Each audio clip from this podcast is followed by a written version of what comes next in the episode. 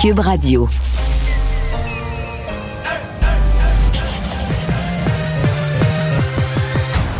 Mario Dumont.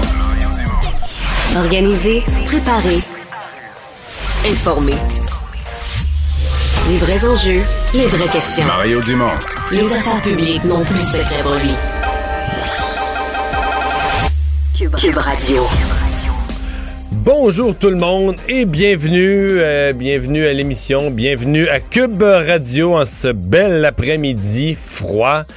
Euh, je peux vous dire que la, neige et la glace craquent sous nos bottines aujourd'hui. Si vous marchez euh, sur un trottoir, vous prenez une marche, là, vous allez entendre le bruit de vos pas euh, qui nous dit à quel point ça aura été glacial. D'ailleurs, on va parler aux gens d'Hydro-Québec qui ont battu euh, des records, un pic de consommation euh, ce matin là, quand toutes les cafetières et les grilles pains se sont mis euh, en marche à l'heure du petit déjeuner. Euh, et tout de suite, je rejoins euh, Carl Marchand. Salut Carl. Bonjour Mario. Et conférence de presse, donc à 13h, il y avait beaucoup de choses. Il y avait un nouveau visage, un nouveau directeur Ben de la santé publique, mais François Legault avait une surprise encore plus grosse. Une nouvelle qui vient éclipser la démission d'Horacio Arruda, euh, Mario. Donc, l'idée d'imposer un impôt pour les personnes non vaccinées, ça commence à faire son chemin dans l'espace public. Ben là, on va voir dans les prochaines semaines comment on peut essayer de mettre ça en place.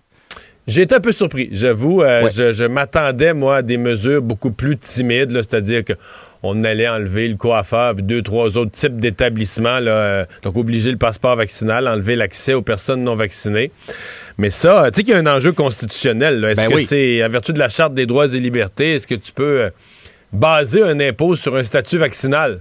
Et comment on calcule ça euh, pour s'assurer que ces gens-là soient capables de payer? Parce que si on demande aux gens de payer 10 000 de plus d'impôts par année, euh, Ouais. combien ça coûte se faire hospitaliser quand on n'est pas vacciné? C'est sûr que la facture monte vite, mais comment Ouais. on va calculer tout ça? Bon, on comprend que ce ne sera pas la pleine hospitalisation. Ben, mais M. Legault ouais, a non, quand même dit que 100 pièces par année, c'était pas pour lui un montant significatif là, de, de- de la hauteur qu'il avait en tête. et on ben, rejoint bon. Sylvain Drapeau et l'équipe de 100% Nouvelles. Mario Dumont dans les studios de Cube Radio. Salut Mario. Bonjour. Alors, bon, point de presse aujourd'hui, évidemment. On en a profité pour euh, présenter le nouveau directeur national de la santé publique, Luc Boileau, qui remplace évidemment Horacio Arruda. On va y revenir. Parlons d'abord de cette euh, contribution santé qui a été annoncée, euh, que devront donc payer les non-vaccinés qui n'ont pas de raison valable de ne pas l'être.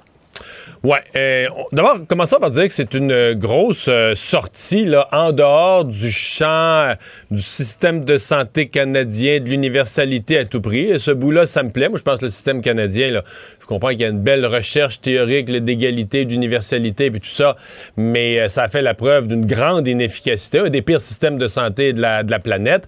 Euh, donc, dès, qu'on fait une, entorse à ça, moi, je me dis, bon, ben, on innove, on va dans du nouveau. Maintenant, est-ce que ça va passer le test de la Charte des droits et libertés? Euh, j'ai, des questions. Moi, personnellement, je je, considérais qu'il fallait faire quelque chose avec les non-vaccinés. Euh, ça, ça m'a. J'avoue que ça m'a pris de court. C'est pas un scénario que j'avais préparé. C'est pas un scénario que je pensais euh, que le gouvernement. On avait vu ça en Grèce, euh, on avait vu ça dans d'autres endroits, mais qu'au Québec, on allait arriver avec ça. Le gouvernement m'a surpris. Je pourrais dire agréablement surpris, dans le sens que c'est certainement audacieux. On va certainement sur un terrain nouveau. Maintenant, là, est-ce que contester euh, devant la Charte des droits et libertés qu'au nom d'une décision de ne pas se faire vacciner, on vous impose un impôt, une contribution financière que les autres n'ont pas. Ça va être un autre gros test. Puis là, ben, tu pourrais toujours le plaider en fonction de l'urgence sanitaire, etc. Ce- qui a fait que, à date, là, les- toutes les personnes qui contestent les mesures sanitaires ont presque toujours perdu devant les tribunaux, basés sur l'urgence sanitaire, etc. Mais là, pour un impôt, je- sincèrement, je me demande comment les tribunaux vont, euh, vont, regar- vont regarder la chose. Bon, Lu- Luc Boileau, il est- évidemment, on l'a vu, on a fait des entrevues avec lui. Euh, euh, il était à l'INSPQ avant, l'Institut national de santé publique, puis à l'INES, c'est là qu'il était là, jusqu'à aujourd'hui, jusqu'à ce matin finalement, à l'Institut national d'excellence en santé et en services sociaux. Il est là par intérim. C'est une bonne nomination? On change de style, hein? C'est une bonne nomination. Euh, Oui, c'est. Écoute, euh, c'est. c'est- c'est, euh, son curriculum vitae est là, là, son passé, ses réalisations sont là, les postes qu'il a occupés, est-ce qu'il est préparé pour cette fonction-là? La question se pose même pas. Là. Il était à l'INSPQ, il était dans le réseau de la santé, il était à l'INSPQ, maintenant il est à l'Institut national de, santé, il était déjà dans les discussions, donc connaît déjà les dossiers liés à la pandémie. Donc, de ce point de vue-là, il a la préparation. Est-ce que tout le monde va l'aimer? Il n'y a personne que tout le monde aime dans des, dans des positions aussi difficiles, avec des, décisions aussi euh, controversées, difficiles à prendre. on vient de changer de style. Je pense pas sincèrement, Sylvain, que Luc Boileau va te donner sa recette de tartelette portugaise. Euh, je pense qu'on est devant quelqu'un de plus cartésien, euh, les chiffres, les faits, les données, euh, probablement plus, plus minutieux. Certains vont aimer ça, là, les explications, les faits scientifiques, les données, etc. donc, on va être... Mais Peut-être que d'autres trouveront que c'est moins chaleureux, c'est moins sympathique, etc. C'est un autre style, un autre individu, un autre mm. style. Je pense par contre qu'il a. Comment je dirais ça? Je sais pas comment ça va se passer, là, mais il a euh, assez d'expérience dans des hauts postes où la politique est juste à côté, là, juste dans la pièce à côté. Donc, tu t'habitues à connaître la politique pour savoir où aller se mettre les pieds puis pas se, les mettre. Parce que tout le monde veut qu'il garde une indépendance par rapport aux politiques. En même temps, une indépendance avec une limite. Là. On veut qu'il participe. Il est le numéro un de la santé publique. S'il devient pas, il faut qu'il conseille le gouvernement, il faut qu'il donne une carte routière au gouvernement sur des grandes questions, etc. M. Legault a redit aujourd'hui, ah, mais le dernier mot, c'est le gouvernement qui l'a. Ben peut-être qu'on va. Peut-être qu'on est sur le chemin de clarifier ses rôles. De dire, voici le rôle de la ben, santé publique, voici le rôle du gouvernement, et que M. Boileau aura juste le, bon vécu, la bonne expérience pour dire, ben là, moi, il faut pas que j'aille me mettre les pieds là, faut pas que j'aille me mettre les... Tu sais, quand c'est le politique qui décide, je le laisse avec ses affaires, puis moi, je reste sur le scientifique. Et, ça, ce sera à voir, mais comme il connaît... Tu sais, il faut, il faut connaître le politique pour pas aller se mettre les pieds dedans. Il faut connaître ce que, faut que tu, connais, tu connaisses le terrain où tu vas pas mettre les pieds. Sinon, tu te mets les pieds sans t'en rendre compte. Donc, je pense que ça, il a ses atouts-là. Mais on va voir. Mais on...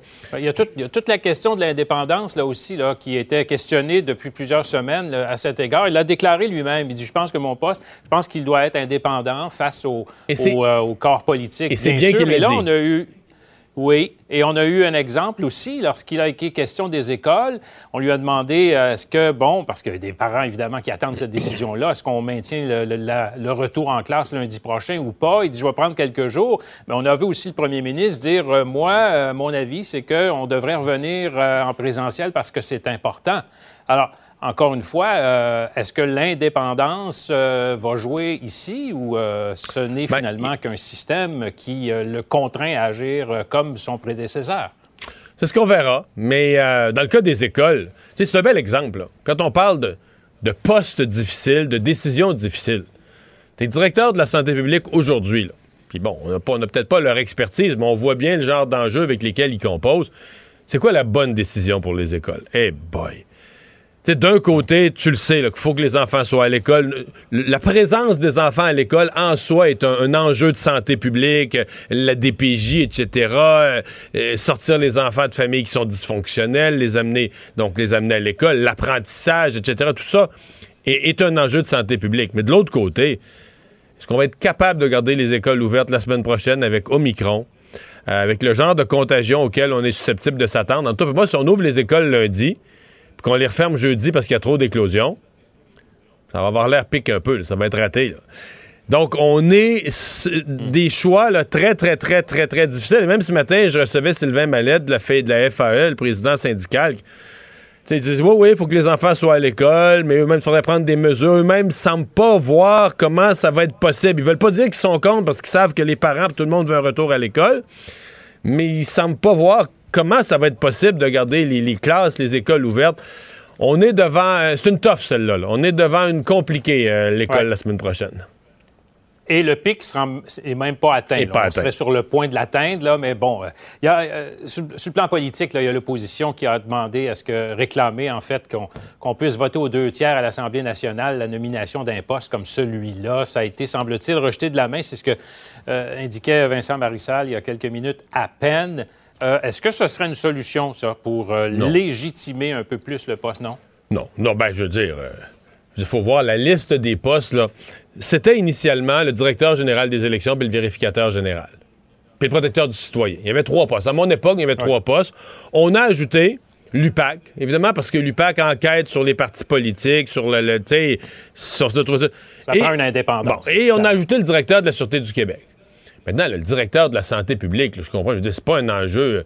Je comprends que là, parce qu'il y a une pandémie et des décisions graves à prendre, mais c'est parce que si on met le directeur de la santé publique, Là, je peux te faire une liste de, 150 personnes et ça va être des nominations. Il faut toujours voir que quand on met une nomination qui doit être faite par les deux tiers de l'Assemblée nationale, c'est sûr que ça a l'air super bon, il faut trouver l'unanimité, mais tu peux aussi avoir une nomination qui est paralysée, le gouvernement, une nomination qui est bloquée, aucun parti s'entend.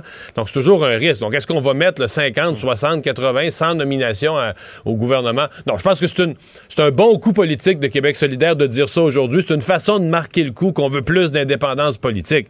Mais je veux dire, euh, je pense qu'aucun des partis qui gouverneraient euh, ferait ça. C'est une nomination, c'est une nomination. Est-ce qu'on aurait pu dans le cas actuel, compte tenu de la pandémie, pas faire un processus formel de vote des deux tiers à l'Assemblée nationale, mais consulter les partis d'opposition. Ça aurait peut-être été une... Euh, disons, dans la mesure où M. Legault disait dans sa conférence de presse aujourd'hui, on veut plus de collaboration, qu'on a besoin que les partis d'opposition soient euh, encouragent les Québécois au respect des mesures, ça aurait été une belle façon, disons, d'engendrer de la collaboration ou de montrer une volonté de collaborer. Ça, par contre, peut-être. Mais en tout cas, le geste d'aujourd'hui est sûrement pas étranger au fait qu'on voit les sondages aussi. il y en a un qui est clair, c'est la satisfaction des Québécois face aux règles sanitaires. C'est en chute là, assez importante. C'est en baisse. Euh, c'est en baisse, il n'y a pas de doute. Des gens qui décrochent. Euh, je pense que c'est une... Bon, il y a de l'écœurement. Il y a de l'écœurement là-dedans, c'est certain. Euh, probablement qu'il y a aussi, je sais pas, dans la, la vigilance moindre, il y a tellement de monde qui a eu la COVID au cours des dernières semaines. Euh, peut-être qu'il y a aussi ça. Les gens se disent, ben là, écoute, les mesures, les mesures, nous autres, on l'a eu, là, tu sais, dans notre famille, on l'a eu. Ah, peut-être qu'il y a un peu de ça. Euh, je pense aussi qu'il y a une gestion par le gouvernement. Il y a eu plus de contradictions. Là. Ça a été une période, le temps des fêtes, Noël, des changements, tout ça. Euh, c'est pas, pas une période, disons, où les messages ont bien passé pour le gouvernement, mais ça fait deux ans que c'est comme ça. M. Legault aborde le temps des fêtes en voulant annoncer comme si c'était un cadeau à la population, là, que vous allez pouvoir faire des beaux rassemblements pour Noël. Ça fait deux fois qu'il se fait prendre les doigts dans le même piège à souris, là, que là, finalement, comme on arrive à Noël, ben, il y a une montée des cas à partir de la mi-décembre. Puis là, à la dernière minute, il doit reculer avec ça. Donc, euh, ça, c'est, ça fait bizarre, là, ça fait... Donc, moi, je, je mets tout ça bout à bout, mais après deux ans, est-ce qu'on est écœuré des mesures? Euh, poser la question, c'est y répondre. La question, est-ce qu'on les juge encore nécessaires? Il y avait 62 décès ce matin de la COVID. Oui, exactement. Alors, ça, ça, grimpe. Forcément, les gens sont, sont, sont encore inquiets. Merci, Mario, là-dessus. Au revoir. Alors, euh, Carl, dans nos autres euh, nouvelles, euh, ben, on peut se. Ben, faut commencer par le bilan. On, parlait de la COVID, mais commençons par le bilan du jour. Je le mentionnais. Ce sont les décès aujourd'hui qui, qui frappent. Oui, une augmentation marquée par rapport à hier. Mario, 62 décès qui ont été annoncés aujourd'hui, ce qui porte le bilan total là, au Québec à, 1000, à 12 028 décès. Donc, on a passé le cap des, des 12 000 décès au Québec. 2742 personnes qui sont hospitalisées. Ça, c'est une augmentation de 188 personnes, dont 255 dans les soins intensifs. Puis là, on on parle des non-vaccinés de plus en plus dans l'actualité. Mario, c'est ça. Les décès, on ne sait pas hein, le statut vaccinal de ces personnes-là. Évidemment, on veut ils ont dit qu'elle allait compiler ces chiffres-là, que c'est des chiffres qui seraient donnés éventuellement, mais pour l'instant, effectivement, euh, c'est pas disponible. Là parce qu'on cherche des manières de, de, convaincre les non-vaccinés. Si on avait, évidemment, faut que l'information demeure confidentielle, faut pas identifier les personnes, mais si on vous dit que 90% des personnes décédées étaient pas vaccinées, c'est un son de cloche aussi qui pourrait s'ajouter. Là, euh, et, sur la, la question de, de, la, tu parlais des écoles, ben là, il y a des écoles qui sont toujours ouvertes hein, en raison de, de, la clientèle, des écoles spécialisées pour les enfants autistes ou euh, d'autres troubles, par exemple des, des, des enfants handicapés physiquement. Ben la COVID se répand dans ces écoles-là comme une traînée de Par exemple, à l'école L'Étincelle à Montréal, il y a 26 classes, il y en a 14 qui sont fermées en raison de la COVID-19. Donc, il y a une majorité de classes qui, qui est fermée. Puis, euh, on, on s'en va tranquillement. Là. Je sais pas euh, comment tu, tu regardes l'actualité. On, on, regarde ce qui se passe en Europe aujourd'hui. Ben, euh, l'agence européenne du médicament dit que on s'en va tranquillement. On n'est pas là, mais on s'en va tranquillement vers une, une maladie endémique, c'est-à-dire que c'est une maladie qui va rester avec nous, mais que la, la pandémie, elle, va s'en aller. Puis que la solution de vacciner à répétition, c'est pas une solution qui est viable. C'est un peu le même son de cloche aussi à l'OMS en Europe. Mais là, encore là, on voit l'horizon là, mais la maladie, la pandémie est pas partie pour l'instant encore. Là, non. Non, non. Mais les écoles sont un problème parce que je voyais aujourd'hui un, reportage de CNN où aux États-Unis aussi, ils commencent à s'inquiéter ben à euh, plusieurs endroits sur la capacité de, garder les écoles ouvertes là, dans ce dans ce contexte-ci. Donc, et, euh, quel dilemme, et quel dilemme, c'est ça, parce qu'on on veut que les jeunes apprennent, on veut donner un coup de main aux parents, mais en même temps, si ça, ça engorge les urgences, puis c'est vraiment. c'est surtout que s'il y a trop, s'il y a trop d'éclosions, tu vas ouvrir les écoles, puis tu vas être obligé de les refermer, mais ben ça pourrait être dans les écoles, euh, celles que tu décrivais, les écoles spécialisées euh, de Montréal, les écoles donc avec des, enfants autistes, tout ce, qui est, adaptation scolaire. Oh, Clientèle vraiment spéciale qui a des besoins très spécifiques. Il faut qu'elle aille à l'école. Eux sont, eux sont ouverts. Donc, euh, la semaine passée, ils ont été ouverts. Certaines écoles à partir de mercredi, donc trois jours, certaines à partir de mardi, quatre jours. Puis, dans cette période-là, de trois ou quatre jours, exemple, à l'étincelle, la moitié des classes sont fermées. Dans un autre secteur, c'est les deux tiers des classes sont fermées. Donc tu dis, OK. Euh, si ça, c'est le présage, bon, c'est peut-être des groupes où c'est plus difficile. Exemple, les enfants autistes peuvent pas porter le masque. C'est des groupes où c'est vraiment plus difficile de faire respecter des mesures sanitaires, OK? Mais malgré tout, tu dis, si c'est présage de ce qu'on vit dans les écoles, ça veut dire qu'après 3, 4 ou 5 jours, tu vas avoir tellement d'éclosions que tu ne pourras plus garder les écoles ouvertes. Ben Donc là, les ouvrir et les refermer à la fin de la semaine, ça serait un méchant flop. Puis c'est parce que là, tu sais, c'est ça. Tu veux pas ouvrir pour trois jours, même si peut-être que trois jours, ça ferait du, ça donnerait une pause à tout le monde, mais en même temps, d'un côté politique, j'imagine, tu sais, qu'on veut pas reculer. Bon, fait que, ben, c'est ça. Tu sais, c'est, c'est tout un casse-tête. À, suivre. Ben, euh, il y a eu un décès à Montréal, décès d'une euh, d'une personne itinérante là, à cause du froid extrême qui marque cette journée. Ouais, un homme de 74 ans qui a été retrouvé mort à 18 h hier soir là, sous le viaduc rue Saint-Jacques autoroute 20 là, à Montréal. Euh, il faisait extrêmement froid hier soir, puis là, ben c'est ça. C'est un autre décès de personnes sans abri. Euh, ce matin, sur nos zones, il y avait l'abbé Claude Paradis, c'est le fondateur de l'organisme Notre-Dame de la Rue, qui, qui attaquait la ville de Montréal. Il disait, écoutez, on, on appelle à la ville de Montréal, j'appelle au cabinet de la mairesse, j'ai pas de retour. Euh, comment ça se fait? Puis euh, au-delà des personnes qui décèdent aussi, il y a des risques d'engelure. C'est un drame de voir des personnes décédées parce que là, les, les restaurants sont fermés la nuit, vous pouvez aller s'abriter là un peu. Euh, des gens qui se disent carrément embarrés dehors. Euh, Puis là, imagine aussi le, le, drame, tu sais, de dire bon ben là, j'ai le choix d'être dehors au froid ou aller dans un refuge où la, la COVID fait rage. Fait que c'est c'est euh, c'est vraiment pas une situation facile pour les personnes sans dormir non plus. Il devrait faire un peu moins froid demain, mais le froid va revenir aussi d'ici la fin de la semaine.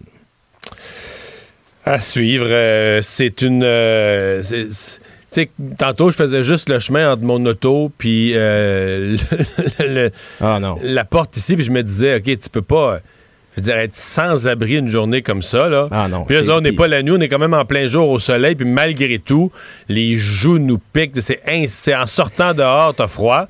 Ben ouais. Tu dis, OK, si t'es plus ou moins bien habillé, avec... Euh, puis, tu sais, être bien habillé, c'est ça. Moi, je, reste pas loin de la, de la station avec eux. donc, la, la, population itinérante, je, la vois assez souvent. Puis tu te dis, même quand l'automne arrive, là, tu te couché à terre, t'as bien beau être habillé comme du monde. Là, le, fret, le froid doit te rentrer dans le corps. Bout d'un certain temps, l'humidité... Euh. les maladies qui doivent découler de ça. Tu sais, c'est des gens qui doivent affronter ça, là, pas juste pendant les périodes de grand froid, mais là, ça vient cogner en plein janvier. Donc, euh, c'est ça. Il faut, faut ouvrir des places pour ces gens-là. Pas facile. Merci, Carl. À plus tard. Le remède à la désinformation. Mario Dumont et Vincent Dessureau. Cube Radio. On va tout de suite euh, parler à Normand euh, Lester, à qui on va parler dorénavant, comme ça, le mardi, à toutes les semaines d'affaires internationales. Salut, Normand. Salut. Euh, et tu nous parles aujourd'hui, évidemment, de la Russie. Euh, depuis hier matin, il y a des, des pourparlers importants entre les États-Unis et la Russie. Euh, il est question de l'OTAN, il est question de l'Ukraine. Les plus pessimistes disent, ben, si ces pourparlers-là tournent mal, on pourrait être en chemin vers un conflit armé. Oui, mais puis demain, il va y avoir une nouvelle rencontre. Là, cette fois-ci, les Russes vont être à Bruxelles, puis ils vont rencontrer euh, les diplomates des 30 pays euh, de l'OTAN qui vont poursuivre les discussions là, qui, qui sont engagées à Genève euh, entre Washington et, et Moscou. mais hein, le, le, le, le vice-ministre russe des Affaires étrangères a avant la fin des discussions euh, de Genève, a dit écoutez, là, euh, on n'a pas de plan, on n'a pas l'intention d'attaquer euh, l'Ukraine, il n'y a pas aucune raison de craindre une escalade. C'est sûr qu'il faut se méfier de propos comme ça, et surtout qu'il n'y a pas eu de percée significative. Mais essentiellement, les Occidentaux, c'est-à-dire les Européens et les Américains, ne peuvent pas accepter l'ultimatum de Poutine qui a dit je veux un engagement ferme que vous n'acceptiez jamais l'Ukraine au sein euh, de l'OTAN. ça, ça, Normand, là, euh, je suis pas sûr que c'est clair pour tous les gens qui nous écoutent. Pourquoi euh, Poutine est si allergique à avoir ses voisins, exemple l'Ukraine, ou des anciennes, euh, des anciens membres de, l'URSS qui deviennent membres de l'OTAN. Pourquoi ça le rend dingue de cette, cette menace-là ou cette possibilité-là? Ben, parce que, bien sûr, une fois que ces pays-là sont membres de l'OTAN, les États-Unis peuvent déployer, par exemple, leurs missiles à portée intermédiaire sur leur territoire. Et ça, c'est une menace directe, bien sûr, pour euh, la Russie, en particulier Moscou. Puis il faut dire, écoute, euh, euh, depuis 30 ans, là, l'OTAN a accueilli en son sein l'Estonie, la Lettonie, la, la Lituanie, donc trois États qui étaient membres de l'Union soviétique. Et là, c'est l'Ukraine qui veut rentrer. Ben là, Poutine a dit, ben là, assez, c'est assez. il n'est pas question pour qu'on accepte l'Ukraine. Puis il faut dire aussi Hein? Euh, Poutine, bien sûr, c'est un dictateur assassin, un gars sans foi ni loi, mais c'est un gars sensé, lui, rationnel, contrairement à Trump. Il dit, ben, c'est moment, c'est le moment actuellement de faire pression sur les Américains avec les troubles intérieurs actuellement aux, États-Unis. Euh, euh, Biden, donc, a moins de liberté d'action au niveau international et peut moins concentrer euh, son intérêt sur ce qui se passe en Europe de l'Est et en particulier à l'Ukraine et il essaie d'exploiter ça. Mais je pense pas que ce gars-là soit veuille envahir euh, euh, l'Ukraine et, et l'annexer. C'est sûr qu'en 2014, il l'a fait avec euh, la Crimée, hein, qui est une île euh, qui appartenait à l'Ukraine depuis 1954 et qu'il a annexée à la Russie. Mais ce qu'il ne faut pas oublier, c'est que la Crimée a fait partie historiquement de la Russie depuis euh, le, le 18e siècle. Et donc, la Crimée, il, a simplement repris la Crimée. Mais pour l'Ukraine, c'est autre chose. Et puis, les Américains et les Occidentaux et l'OTAN le menacent de sanctions extrêmement importantes, là, qui, seraient extrêmement inacceptables pour la Russie. Par exemple, ils veulent bloquer toutes les possibilités euh, euh, euh, de la Russie d'utiliser le système international de transfert d'argent entre les grandes institutions financières.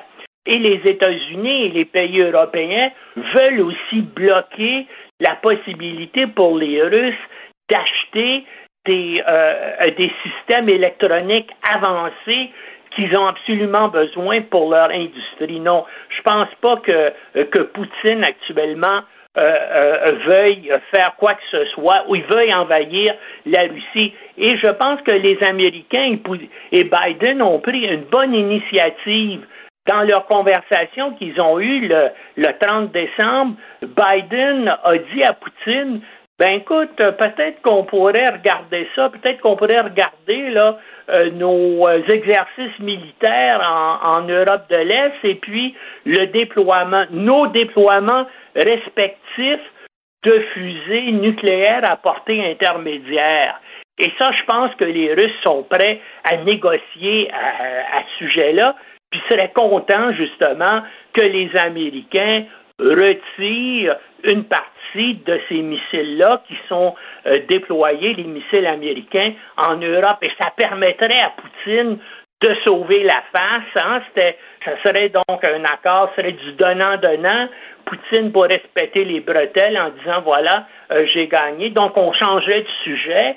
Euh, l'ultimatum au sujet euh, du, de l'engagement de l'OTAN et des États-Unis de jamais accepter l'Ukraine se serait mis de côté et tout le monde dirait ben là c'est bien, regardez, on va diminuer, on va enlever des missiles nucléaires à portée intermédiaire de l'Europe de l'Est et moi, je pense que c'est, et j'espère, disons, que c'est vers cela qu'on se dirige.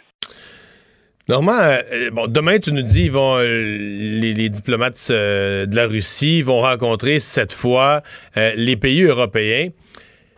bon, on sent que les Américains veulent mettre Poutine un peu à sa place.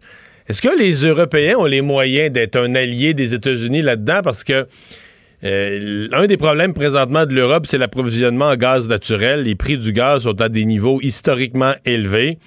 Et euh, je pense à l'Allemagne, pour n'en nommer qu'un, mais qui est un pays géant en Europe. Euh, Peux-tu dire que les Allemands ils ont besoin du gaz de Poutine, pas à peu près, puis qu'ils négocient, tu sais, et sur la place publique, ils veulent pas montrer que c'est le chum, mais ça construit des pipelines pour amener le gaz, puis ils ont besoin du gaz naturel russe tu as absolument raison de soulever euh, euh, cette question-là, mais je pense, comme je te dis, que Poutine est pas prêt à faire la guerre, il se cherche une façon euh, de ne pas perdre la face, de ne pas être humilié, et puis moi, je pense que ça va arriver par un accord mutuel pour diminuer le nombre de missiles à portée intermédiaire en Europe de l'Est, mais c'est sûr que euh, euh, l'Allemagne est bien mal pris avec les Russes. C'est pour ça que, je ne sais pas si tu as vu, mais il y a beaucoup de gens qui ont fait des déclarations, et mais on en, il n'y en a pas beaucoup de ces déclarations-là qui viennent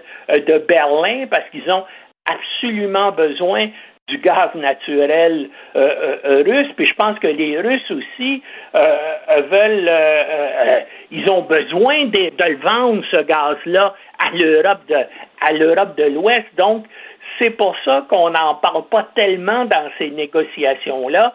Et, je pense, comme je, comme je dis, qu'il va y avoir euh, un accord qui va se régler et puis tout le monde va dire, ben voilà, on, a tous les deux gagné, on va diminuer le nombre de, de missiles à portée intermédiaire en Europe.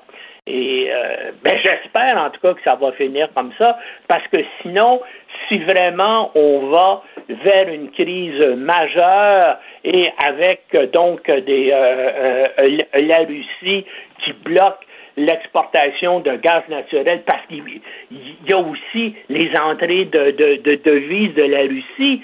Euh, la Russie compte sur cet argent-là. Ils ont déjà des problèmes économiques euh, importants et ils ont besoin donc de euh, d'exporter leur gaz vers vers l'Allemagne. Alors tout ça entre en jeu, mais comme je dis, je pense que on va pas vers vers une confrontation militaire majeur, parce qu'il faut rappeler aussi hein, que y a des que le, Canada euh, appuie bien sûr l'Ukraine. Le Canada a parrainé la demande de l'Ukraine de participer à l'OTAN. Il y a actuellement environ 200 militaires canadiens là, qui participent à l'entraînement des forces armées ukrainiennes. Et puis, Hein, si, si, vraiment il y a un conflit, on ne voit pas euh, comment euh, ces militaires-là, qui sont intégrés avec les forces armées ukrainiennes, éviteraient de participer au combat. Mais comme je dis, je pense pas que...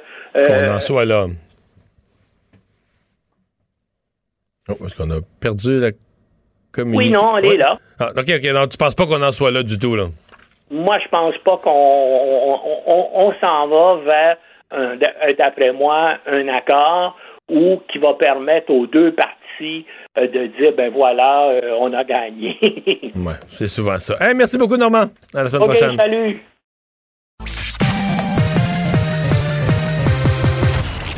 Combiner crédibilité et curiosité. Mario Dumont. Cube Radio. Alors, il y a eu euh, remaniement, si on peut dire, aujourd'hui, mais non pas dans le gouvernement, dans le cabinet fantôme euh, de l'opposition officielle, de l'opposition euh, libérale. Il y a entre autres Gaétan Barrette, l'ancien ministre de la Santé, qui est sorti du, purgatoire, du banc des punitions, où il se trouvait depuis l'automne, est redevenu critique, donc critique de l'opposition officielle en matière de justice et d'éthique. Euh, mais il y a aussi une nomination importante. Vous allez vous souvenir que depuis le départ de Mme Montpetit, de Marie Montpetit, c'est Dominique Anglade qui avait gardé pour elle le dossier de la santé. C'est le plus gros dossier, le plus important dans l'opposition, euh, en tout temps, encore plus en pandémie, mais en tout temps, c'est de loin le plus gros ministère. Et euh, donc, euh, c'était pas viable à long terme que la chef puisse conserver ce dossier-là. Donc, dans le, dans le remaniement d'aujourd'hui, c'est notre prochaine invité qui euh, va avoir l'honneur de représenter, de parler au nom de son parti dans le domaine de la santé, le député de Nelligan, Monsef Deradji. Bonjour. Oui, bonjour, M. Dumont, ça va bien? Ça va bien? Une grosse job, vous, là? Ah, absolument. Ben, je me suis habitué, euh, avec même les dossiers, les anciens dossiers que j'avais, parler de l'économie, PME, emploi, travail, c'est aussi des dossiers importants. Euh, mais euh, en fait, je, je, je suis très honoré de la confiance de ma chef. en vous nommant votre chef, mais je dirais des, des- en caractère gras, deux affaires. là. Donc, vous avez quoi une maîtrise? Vous complétez un doctorat en santé publique et vous êtes allé, vous êtes allé aider au CHSLD Heron là, au Oui. cœur de la crise. Oui, absolument. Ben, en fait, je, je, je peux dire que pour moi, euh, les CHSLD, euh, j'ai passé quand même une bonne partie de ma vie. J'ai une maîtrise en sciences, j'ai un MBA en gestion pharmaceutique et euh, je suis dans l'étape finale pour se passer devant le jury pour ma thèse en santé publique. OK. Euh, bon, parlons-en de la santé. Allons tout de suite dans les sujets d'actualité. Euh, euh, Parlez-moi d'abord du docteur Arruda, du départ du docteur Arruda, de son remplacement par le docteur Boileau. Qu'est-ce que vous y voyez? Ben, euh, euh, premièrement, je, je tiens à saluer euh, l'effort de, de Dr Arruda qui, qui, qui, a, qui a quand même euh, contribué pas mal. Euh, moi, je suis toujours c'est honorable euh, voir des, des, des gens de la santé publique s'ex- s'exprimer, essayer de faire comprendre aux Québécois c'est quoi aplatir la courbe, comment on doit suivre les mesures sanitaires.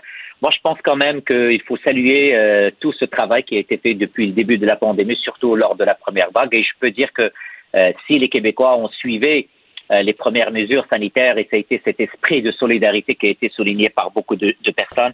C'est grâce, euh, en quelque sorte, à la vulgarisation scientifique que, que Dr Arruda a fait au début. Euh, en fait, son départ, c'est pour moi un constat d'échec, une crise. Moi, je pense que le gouvernement maintenant vit une crise, une crise de crédibilité, une crise de confiance, et les sondages le confirment. Et là, je vais ramener mon chapeau de santé publique. Ce que je trouve un peu difficile maintenant, c'est que le gouvernement a sur sa table euh, revoir l'adhésion des Québécois par rapport aux mesures. Euh, on sent qu'il y a euh, un relâchement, on sent que les gens ne suivent plus le gouvernement, et ça pour moi, en santé publique, est très dangereux. Et il faut le régler. Ouais. Comment? Ben, D'abord, est-ce que les mesures de santé publique en place pour vous sont, sont les bonnes? Ben, en fait, si je peux parler des mesures que je vois, c'est les mesures les plus faciles à implanter pour un gouvernement, mais malheureusement, ils n'ont pas agi d'une bonne manière en suivant la science. Je reviens à ce qu'on disait depuis le début. Reconnaître que ce virus se transmet par aérosol. Donc, agir quoi? Agir sur la filtration, agir sur la ventilation. En installant quoi? En installant des filtres EPA. Euh, C'est-on dit que c'est un aérosol L'utilisation des N95, ne pas tarder. Et ce que je déplore, c'est qu'on n'a jamais changé la stratégie du dépistage. Le dépistage, c'est notre première action pour lutter contre la pandémie. En utilisant deux choses, les tests rapides et les tests PCR. On a tardé. Parce que c'était quoi l'argument du gouvernement? C'est un faux sentiment de sécurité. Et on avait les tests rapides, mais on les a placés où? Dans des hangars, dans des entrepôts. Au lieu de faire l'éducation aux, aux, aux Québécois et faire confiance aux Québécois, que les Québécois sont autonomes, ils peuvent s'auto-tester eux-mêmes. C'est ça le vrai mmh. modèle pour vivre avec le virus. Mais euh, je comprends bien ce que vous dites. Les écoles, ça a traîné, on en a parlé beaucoup. Certains disent que c'est peut-être pour ça qu'il y a eu autant de cas euh, cet automne là, dans les classes euh, au Québec, mais c'était le variant Delta. Mais est-ce qu'il y a quelque chose, sincèrement, que le gouvernement aurait pu faire pour éviter la vague Omicron. Parce que là, c'est ça qu'on est pris avec. Et moi, ce que j'entends autour de moi, c'est que c'est tellement contagieux. Moi, j'ai eu, toute la famille, on y a passé. tout le monde autour de moi t'entends, il y a de la COVID, son frère a la COVID, sa mère a la COVID, tout le monde a la COVID. Euh, il y a une vague à l'heure actuelle. Tu dis, OK, mais même si le gouvernement avait fait un petit peu différente sa stratégie de test ou un peu différente sa stratégie d'autres choses ou qu'il y aurait eu quelqu'un d'autre à la place du docteur Arruda, avez-vous l'impression que cette vague mondiale-là, qu'il y a quelque chose que le Québec aurait pu faire pour l'éviter? Euh, écoutez, la vague, elle est mondiale. Euh, voilà. Omicron, frappe fort, euh, Omicron frappe fort un peu partout. Mais quand je vois des modèles, prenons l'exemple euh, l'Allemagne. L'Allemagne, les gens vivent avec la COVID. En fait, ce que j'espère que le gouvernement, euh, en fait, pour les prochains jours, c'est commencer à avoir euh, vivre avec le virus. Et vivre avec le virus, on ne peut pas aujourd'hui, M. Dumont, venir et dire est-ce qu'on est en retard par rapport à la troisième dose? Oui. Est-ce qu'on n'a pas protégé assez les personnes vulnérables? Oui. Parce que la troisième dose, on a tardé à la mettre en place. On a même prévu, le gouvernement a prévu fermer des cliniques de vaccination au mois de décembre. Ben, ils ont reculé parce qu'ils ont vu que la troisième dose est nécessaire.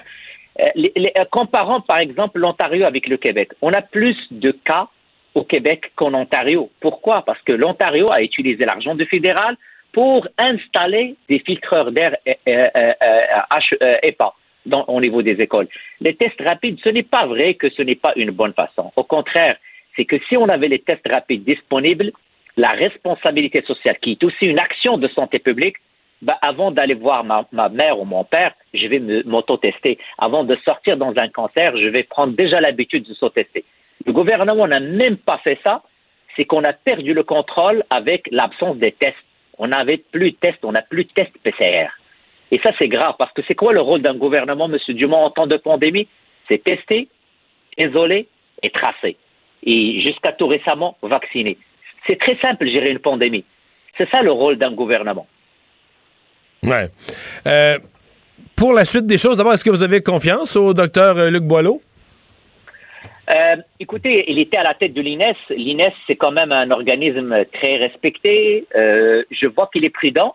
Et je vais vous donner un exemple. Tellement il est prudent, c'est qu'en point de presse, il n'a pas confirmé que c'est une bonne idée le ballon d'essai que le gouvernement vient d'envoyer par rapport à la taxe sur les non-vaccinés. Donc, c'est quelqu'un que, à mon avis, veut prendre le temps. Malheureusement, il n'a pas beaucoup de temps parce que le retour à l'école, c'est ce lundi. Il doit dire est-ce que le retour euh, est, sécuritaire et que c'est quoi les choses à, faire pour ne pas perdre le contrôle, parce qu'encore une fois, Omicron est très présent. Euh, écoute, moi, je, lance, je, laisse la chance au coureur. J'aimerais bien voir ses, le juger sur les avis de santé publique et, et s'il va mettre rendre public les avis de santé publique, parce que c'est là le problème depuis le début c'est ce mélange entre la santé publique et le politique. Je vais vous entendre sur ces deux sujets-là. La, proposition, d'abord, euh, on va parler de l'école après, mais la, proposition faite par le premier ministre aujourd'hui d'une taxe spéciale pour les non-vaccinés. Euh, vous êtes d'accord avec ça au Parti libéral? Vous l'avez regardé, cette idée-là? Vous pensez que c'est valable? Bon, premièrement, ça fait 12 jours qu'on n'a pas vu le premier ministre. L'urgence pour les Québécois et surtout les parents, moi j'ai deux enfants, je viens, ma femme vient de me texter, ce n'est pas facile de gérer l'école à distance. Donc, ce qu'on aimerait savoir, c'est des informations et des nouvelles informations concernant la reprise scolaire qui est prévue dans quelques jours, le 17 janvier. Euh, moi, je ne peux pas vous dire à l'image de ce que le nouveau directeur de la santé publique a dit, c'est que, un, le débat n'a pas été fait au Parlement. Moi, je ne pense pas que c'est une décision qu'on doit prendre euh, dans un coin, euh, dans, un coin. Ça mérite débat. Moi, pour moi, c'est une mesure improvisée dont on ne connaît aucun détail. Il n'y a pas de détail. Je ne peux pas aujourd'hui. Euh, mais, rigueur... mais le principe, est-ce que vous me dites. Euh, vous êtes prêt, à, par exemple, parce qu'à mon avis, une taxation, ça va devoir passer devant le Parlement un jour. Est-ce que vous me dites que c'est quelque chose qu'on est prêt à étudier? Parce que je suis convaincu que d'autres partis pourraient dire, nous, c'est un non, jamais, on est contre le principe. Donc, c'est pas ce que vous me dites. C'est une idée que le Parti libéral serait prêt à étudier. Euh, Monsieur Dumont, sur la table aujourd'hui, je n'ai aucun détail pour dire que c'est une bonne ou mauvaise idée. Même le directeur de santé publique, nouveau, était, était incapable de dire et de confirmer. Non, mais lui, c'est pas, il n'est pas, pas dans une solution de, taxation, de surtaxe. C'est une décision très politique, celle-là, euh, que le gouvernement prend. Est-ce que le Parti libéral est prêt à regarder? Est-ce que c'est une idée que vous dites on est fermé, on veut rien savoir d'une taxe pour les non-vaccinés? Ou c'est une idée que vous êtes prêt à considérer, à voir le montant, les modalités, le comment, mais est-ce que c'est une idée que vous êtes prêt à, envisager, à considérer? Ben, écoutez, le, le, jour où le Premier ministre va accepter de dévoiler le comment de sa décision, euh, on est prêt à l'étudier, à voir est-ce qu'on va atteindre les résultats escomptés. Mais est-ce qu'aujourd'hui, c'est la seule chose que le gouvernement a entre ses mains? Je ne pense pas. Quand même, euh, la vaccination obligatoire est, est incapable de la mettre pour ses propres fonctionnaires. Donc, on interdit aujourd'hui l'entrée dans les SQDC les, des non vaccinés, mais des employés, des fonctionnaires de l'État non vaccinés peuvent travailler et vendre dans ces succursales. Donc, c'est là où on dit que c'est de l'improvisation. Mhm. Euh, l'autre question, l'école, vous m'en avez parlé comme père de famille, là. Euh, qu'est-ce qu'on fait? Ben, puis là, vous n'êtes pas le porte-parole en éducation de votre parti, mais du point de vue de la santé, de la santé publique, est-ce que vous pensez que ce soit faisable? C'est-à-dire qu'on a vu le nombre de cas cet automne avec Delta, puis je sais que vous allez me dire, ouais, mais si les profs avaient un N95 puis la ventilation, je suis d'accord avec ça. Mais malgré ça, est-ce qu'au micron, dans les écoles, va être vivable ou est-ce que si on ouvre les écoles lundi, on va être obligé de les fermer jeudi parce qu'il va y avoir des éclosions majeures partout? Là? Ben, c'est sûr qu'il faut euh, prendre en considération qu'on vit avec un virus qui est très contagieux. La contagion, euh, il, il, est présente, la transmission communautaire, elle est très présente. encore une fois, je ne vais pas refaire l'histoire. Je sais que vous n'aimez pas ça, mais euh, il n'y a pas de filtreur d'air installé. On a installé des lecteurs de CO2. C'est pas que j'aime pas ça, c'est que je, suis déjà d'accord. Je sais que c'est ça, ça, a ça, a traîné. Non, mais ça a traîné comme problème. on se comprend là-dessus. Mais malgré ça, j'ai l'impression qu'Omicron, il est vraiment contagieux et qu'on a vraiment un problème. Moi, je suis pro-école à 1000% mais j'ai sincèrement peur. Puis là, je parlais à des profs, puis tout ça, puis qui disent oui, oui, oui, on veut l'école, mais on a peur que. Parce qu'on ne l'a jamais vécu au micron dans les écoles. L'automne passé, là, on a eu des problèmes dans les écoles, mais c'était du Delta. Il y en avait, il y en avait, on fermait des classes, une ici, une là, mais on a survécu à travers l'automne. Mais un micron, là, je sais pas si c'est. Quand ça rentre à quelque part, c'est sans pardon, hein? vous avez raison, M. Dumont, c'est très, très, euh, très contagieux. Ça, démontre une certaine. Ça, oblige et ça nous oblige à avoir une très bonne flexibilité. Et c'est là où je m'attendais aujourd'hui à avoir un plan pour la rentrée scolaire. Euh, en tant que parent, mais je parle avec beaucoup de parents, tous les parents sont stressés de vivre du télétravail avec des enfants à la maison. Donc, les parents veulent le retour des enfants euh, à, l'école, mais d'une manière sécuritaire, parce que aussi les profs demandent un milieu de travail sécuritaire. Et c'est quoi un milieu de travail sécuritaire? Ben, Les N95 sont euh, l'Ontario le distribue d'une manière gratuite euh, au, au, réseau scolaire. Donc, est-ce qu'on peut se donner la chance d'avoir tous les moyens qui peuvent nous aider à éviter la transmission à l'intérieur des écoles? On ne peut pas refaire l'histoire. Les filtreurs d'air, c'est un échec pour le gouvernement. Il n'a rien fait jusqu'à maintenant. Mais au moins, est-ce qu'on peut utiliser les masques? Est-ce qu'on peut accélérer la vaccination des jeunes? Il y a des jeunes maintenant, on est rendu par rapport à la vaccination des jeunes. Euh, est-ce qu'on peut aller plus vite au niveau de la vaccination? Parce que la vaccination protège les jeunes, mais protège aussi les autres personnes vulnérables Monsieur Deradji, merci beaucoup d'avoir été là. C'est moi qui vous remercie, le nouveau porte-parole de l'opposition libérale en matière de santé. Mario Dumont. Il analyse l'actualité et sépare les des rumeurs. Il n'a qu'une seule parole, celle que vous entendez. Cube Radio. Alors, lundi prochain, le 17 janvier, euh, de 18 à 20 heures, une formation en ligne, une formation en bonne et due forme. vous pouvez vous inscrire, euh, payer un, petit montant, mais pour vous inscrire. Euh, le titre de la formation, dialoguer avec les complotistes. Euh, c'est une formation qui est donnée par euh, l'ACS, l'Association de communication euh, scientifique, et qui, l'association, pardon, des communicateurs scientifiques. Et c'est donné avec Martin Geoffroy et Pascal Lapointe, deux communicateurs scientifiques qui, donc, un directeur du Centre d'expertise et de formation sur les intégristes religieux, et l'autre vraiment un journaliste scientifique, rédacteur en chef de l'agence Science Presse, qui est avec nous. Pascal Lapointe, bonjour. Bonjour. Dialoguer avec les complotistes. Si vous donnez une formation, c'est que vous considérez que c'est possible, parce qu'il y a bien des gens qui disent que c'est impossible. Ben effectivement, ça semble une tâche insurmontable ou une mission impossible. Mais euh, non, c'est effectivement possible. C'est un peu comme n'importe quoi dans, dans, la lutte aux fausses nouvelles. On, a des gens qui sont vraiment boqués, si on peut dire, et d'autres qui sont ouverts à un dialogue. Et la clé, c'est vraiment cette idée de trouver une, euh, un point commun avec la personne.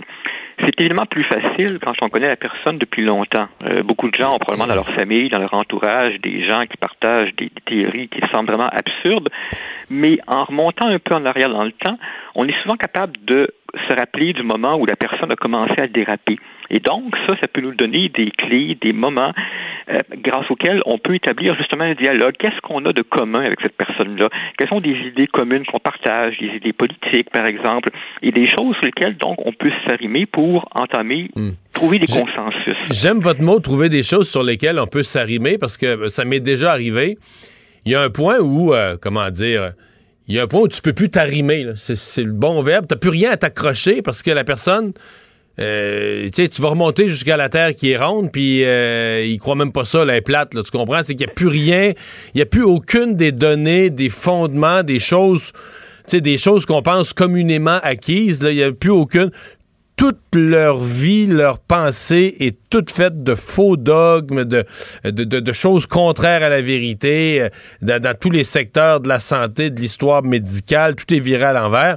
Donc, quand tu veux argumenter, il y a plus, tout est sable mouvant, il n'y a plus aucun sol solide sur lequel tu peux t'appuyer bon, OK, on s'entend là-dessus. Partant de là, voici, voici la suite. C'est pas facile de discuter dans ce temps-là quand il n'y a plus rien sur lequel tu peux t'accrocher parce qu'il ne croit plus à rien de sensé.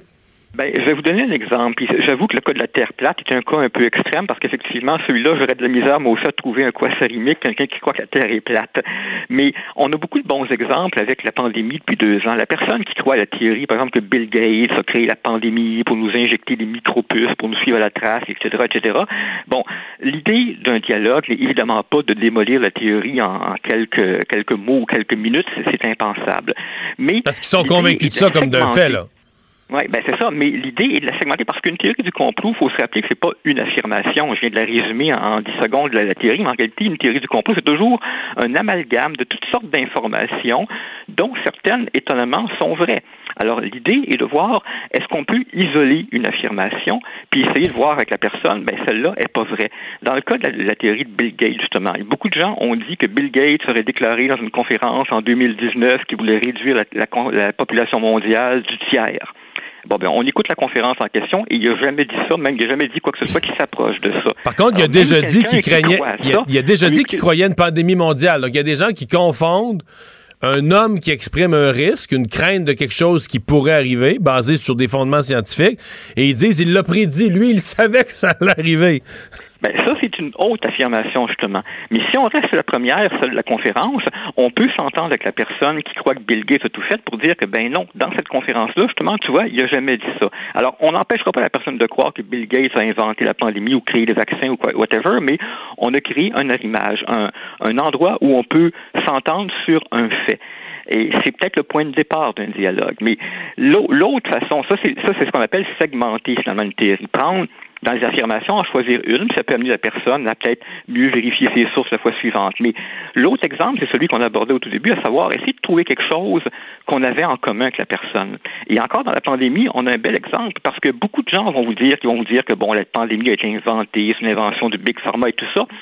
Souvent, va, va s'insérer à l'intérieur de ça l'idée que ben, les gouvernements ont été incohérents dans leurs décisions pendant la pandémie. Ben oui, on peut s'entendre avec ça sur un complotiste. C'est vrai qu'il y a eu des décisions incohérentes, qu'il y a eu des erreurs de jugement, puis ce qui est tout à fait normal dans une pandémie qui est peut-être la plus grave depuis la grippe espagnole. Et ça, ça aussi, c'est un exemple d'arrimage. On peut discuter sur quelque chose puis dire à la personne, ben tu vois. On est d'accord là-dessus. Depuis moi, on est d'accord. Mm-hmm. C'est un mhm. point de départ. C'est pas. Mais là, si évidemment les gens se disent, oui, mais la personne va continuer encore à cette théorie du complot, oui, bien sûr. Ce serait utopique d'imaginer qu'une une théorie qu'elle s'est construite dans sa tête, morceau par morceau, au fil des mois, des années, ou des, au fil des mois ou des années, on peut se démolir ça dans une conversation de deux minutes. Mais on, on passe une balise, on segmente, on y va pas à pas, puis avec la patience, on, on, retrouve des points, des éléments de consensus, des éléments de, dialogue, justement. Comme communicateur scientifique, est-ce que vous êtes euh, euh, curieux ou inquiet ou découragé de comment je formulerais ma question? Euh, On vit dans une ère d'information, je veux dire, il y a une époque, là, mettons, où voir un projet de loi, là, c'était. Tu aurais fallu téléphoner à l'Assemblée nationale, le faire venir. là, on vous aurait envoyé une version papier une semaine après dans le poste. Fait que, tu sais, aurait là, C'était pas impossible. C'était permis par la loi. Le projet de loi était public. C'était permis par la loi à tout citoyen de voir un projet de loi. On se comprend que c'était du, gros, boulot, là. Là, de nos jours, vous allez me dire le texte d'un projet de loi, ben, je vais dire, va sur le site de l'Assemblée nationale, trouve par le numéro. En, en 10 secondes, vous allez être rendu, vous allez avoir le texte intégral devant vous. Puis là, ce que je viens de dire à propos d'un projet de loi, c'est vrai à propos de tout, des études scientifiques, de toute espèce de faits, des statistiques sur toute espèce de questions. Tout est accessible. Mais la population ayant accès comme jamais à de l'information, ben, le nombre de personnes qui croient que la Terre est plate, c'est pas à la baisse, c'est à la hausse. Il y en a plus aujourd'hui quasiment qu'à l'époque de qu'il y a 100 ans. Là. Et, et en plus, ça crée l'illusion à ces gens-là que trouver de l'information, faire des recherches, c'est facile parce que, ouais, en trois minutes, j'ai trouvé quelque chose sur Google. Mais ce que vous décrivez, effectivement, c'est que vous me demandez si c'est décourageant. Je suis journaliste scientifique. Vous le disiez au début, je suis rédacteur en chef de l'agence Science Presse. On s'intéresse aux questions de, déformation, de, de désinformation depuis 10-15 ans. Et je peux vous dire que la crise que vous venez de décrire, on la voyait venir depuis longtemps. On voyait des signes avant-coureurs de ça depuis longtemps. Bon, on s'attendait pas à ce que ça explose dans une pandémie comme ça a explosé maintenant, mais les, les signes avant-coureurs sont là depuis longtemps. Puis effectivement, il va y avoir un travail, appelons ça d'éducation à l'information, à faire dans les années à venir parce que il y a plein de, de, de, de fausses, de méconnaissances de la façon dont se construit l'information que plein de gens se sont construits dans leur tête, ils sont, dont, dont l'illusion qu'on vient d'évoquer, fait que bon, ben, chercher de l'information c'est facile. Il y a cette autre illusion qui s'est beaucoup euh, enracinée dans l'esprit des gens, à savoir que toutes les opinions sont valables, toutes les opinions sont bonnes, donc mon opinion vaut bien celle d'un expert. Les gens confondent, Ben, les gens confondent une opinion et un fait. Ben voilà. Alors ça, il va falloir déconstruire ça parce que ça, effectivement, on, on donne une formation d'initiation à la désinformation à la- à l'agence Science Presse. Puis une des choses qu'on martèle à chaque fois, c'est un fait puis une opinion. C'est pas pareil. Puis il faut qu'on fasse l'effort quand on lit Ouais, un texte de voir ben sont où les faits là-dedans, puis sont où les opinions. Le scientifique qui dit je pense que, ben c'est une opinion. Le scientifique qui a une étude, ah ben là c'est un fait. Puis là on peut distinguer les deux. Mais beaucoup de gens effectivement n'ont pas ce réflexe de, de distinguer ça parce que leur premier réflexe c'est de dire littéralement ah ben il pense comme moi, donc j'ai raison. Ouais. C'est pas la meilleure façon pour faire une recherche. Donc là, vous avez des gens, parce que je vois, euh, je, je suis sur votre site, là, euh, 30 dollars pour les membres de l'Association des communicateurs scientifiques, 50 dollars pour les non-membres. Euh, des gens peuvent s'inscrire, c'est, on comprend que c'est virtuel avec les, les règles sanitaires par la force des choses, mais donc c'est une, véritable formation à, à laquelle des gens euh, s'inscrivent. Tout à fait. C'est ouvert à tous. L'Association des communicateurs scientifiques a organisé ça d'abord pour ses membres, mais elle l'ouvre aussi à tous parce que c'est un sujet drôlement d'actualité. Mais c'est qui le profil des gens qui vont dire, moi j'ai besoin de cette formation-là? Ben, je pense que c'est le genre de choses qui peut être utile pour beaucoup de gens parce que je pense qu'il y a beaucoup, beaucoup de gens parmi vos auditeurs qui doivent se dire en ce moment, ouais, j'ai mon oncle ou mon neveu, il partage des idées tellement bizarres. Et les gens sont démunis parce que on n'a pas vraiment d'outils pour entamer ce genre de dialogue-là. Puis souvent, on, on, on a plus tendance à dire, ah ben, c'est les bras en se disant, bon, j'ai rien à faire avec lui, euh, il, il est pas parlable. Or, y a, il, y a, il faut essayer de trouver des trucs parce qu'on peut pas se permettre, si on continue cette trajectoire-là, de s'enfermer chacun dans nos, bulles, dans nos bulles puis de ne plus parler à tous ceux qui pensent pas exactement comme nous. Il y a moyen de, de jeter des ponts, puis ça va être une grosse job, je soupçonne, dans les années à venir. Hmm. Pascal Lapointe, merci beaucoup. Ça plaisir. Au revoir. Les vrais enjeux, les vraies questions. Les affaires publiques n'ont plus de secret pour lui. Mario Dumont. Cube Radio. Les rencontres de l'heure. Chaque heure, une nouvelle rencontre. Nouvelle rencontre. Les rencontres de l'heure. À la fin de chaque rencontre, soyez assurés que le vainqueur, ce sera vous. Cube Radio. Une radio pas comme les autres. Chronique juridique avec notre avocate Nada Boumefta. Bonjour Nada. Bonjour Mario. D'abord, d'abord, tu veux revenir sur euh, le dossier de la belle-mère de la fillette de Granby, donc qui a décidé d'aller en appel. Absolument, un dossier donc qui n'est pas encore terminé juridiquement parlant. Une demande en appel a donc été faite euh, au niveau de sa condamnation, mais également de sa peine de prison, qui, rappelons-le, était une peine de prison à vie. Euh, euh, également, à ce moment-là, elle a été reconnue coupable devant un jury de séquestration et du meurtre non prémédité de cette jeune fille de 7 ans. Alors, on verra d'abord si la Cour d'appel va accepter d'entendre l'appel et sur quel fait, surtout en droit, et ou erreur en droit et ou sur ce qui est des directives que le juge aurait pu donner au jury et c'est ce que la défense semble vouloir plaider, c'est que le juge aurait entaché l'équité du procès à plusieurs reprises et selon eux aurait erré dans ses directives données au jury et que selon eux, si ça n'avait pas été euh, fait de cette façon-là, euh, il n'y aurait pas eu d'erreur en ce qui a trait à la décision du jury finalement d'en venir à un tel verdict qui a mené et qui en découle euh, la, sentence avec ça. Mais est-ce que je me trompe ou c'est souvent quand une décision est prise devant un jury? Euh, on ne peut pas contester, on peut pas dire le jury c'est une gang de nono, ils se sont trompés, ça c'est interdit. Le jury est maître des faits euh, et donc ça c'est pas, tu peux pas aller en appel, à, tu peux pas aller en appel à un tribunal supérieur contre le jury. Et c'est souvent ce qu'on vient attaquer. On dit le jury a été euh, mal guidé, les directives. On va souvent attaquer les directives du juge au, jury. C'est souvent ça, non? Oui, absolument. une des raisons pourquoi, en fait, Mario, c'est qu'il s'agit de directives donc en droit je rappelle que lorsqu'on est devant un jury, on est, on est devant 12 personnes du public qui ne sont pas des maîtres en droit, qui n'ont pas de formation généralement en droit. Les avocats, on ne peut pas être, par exemple, membre du jury.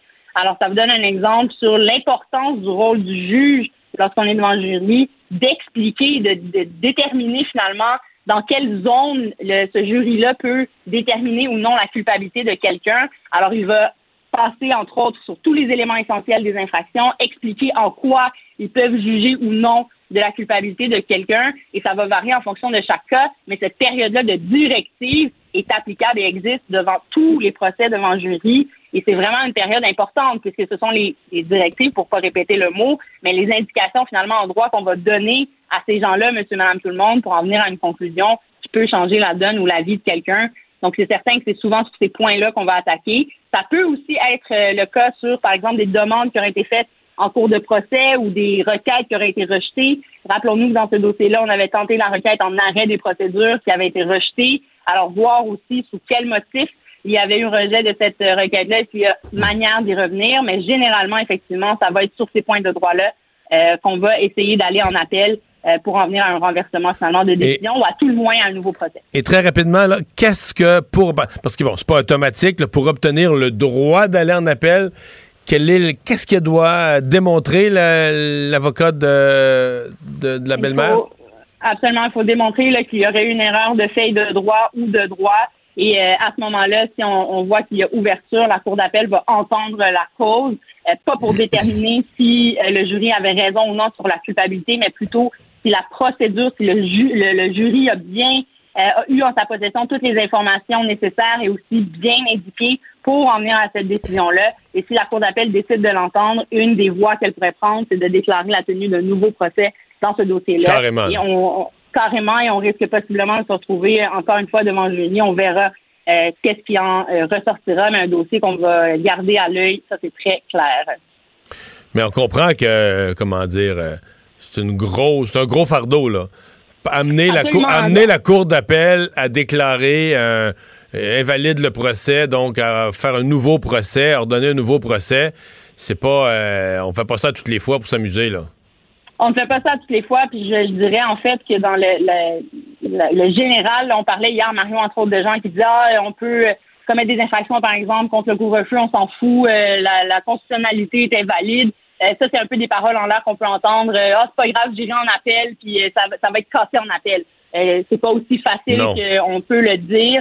Il faut faire des démarches. Il y a tout un travail juridique à faire là-dedans, des procédures à respecter, des délais également. Ils peuvent faire sauter un appel hein, si on ne respecte pas, par exemple, les délais lorsqu'on envoie. Fait tu vois que ça peut être sur des technicalités qui peut être rejeté, comme ça peut être rejeté sur le fond si on voit qu'il n'y a pas matière à débattre euh, en droit sur ces sujets-là, ben, l'appel peut être rejeté. Et on peut l'entendre également, puis après ça, arriver avec une décision. Rappelons que devant la Cour d'appel, il y a trois juges qui siègent, et ces trois juges-là devront se pencher et rédiger une décision euh, à cet effet-là, entre autres pour justifier qu'il décide, euh, il accepte la tenue du nouveau procès.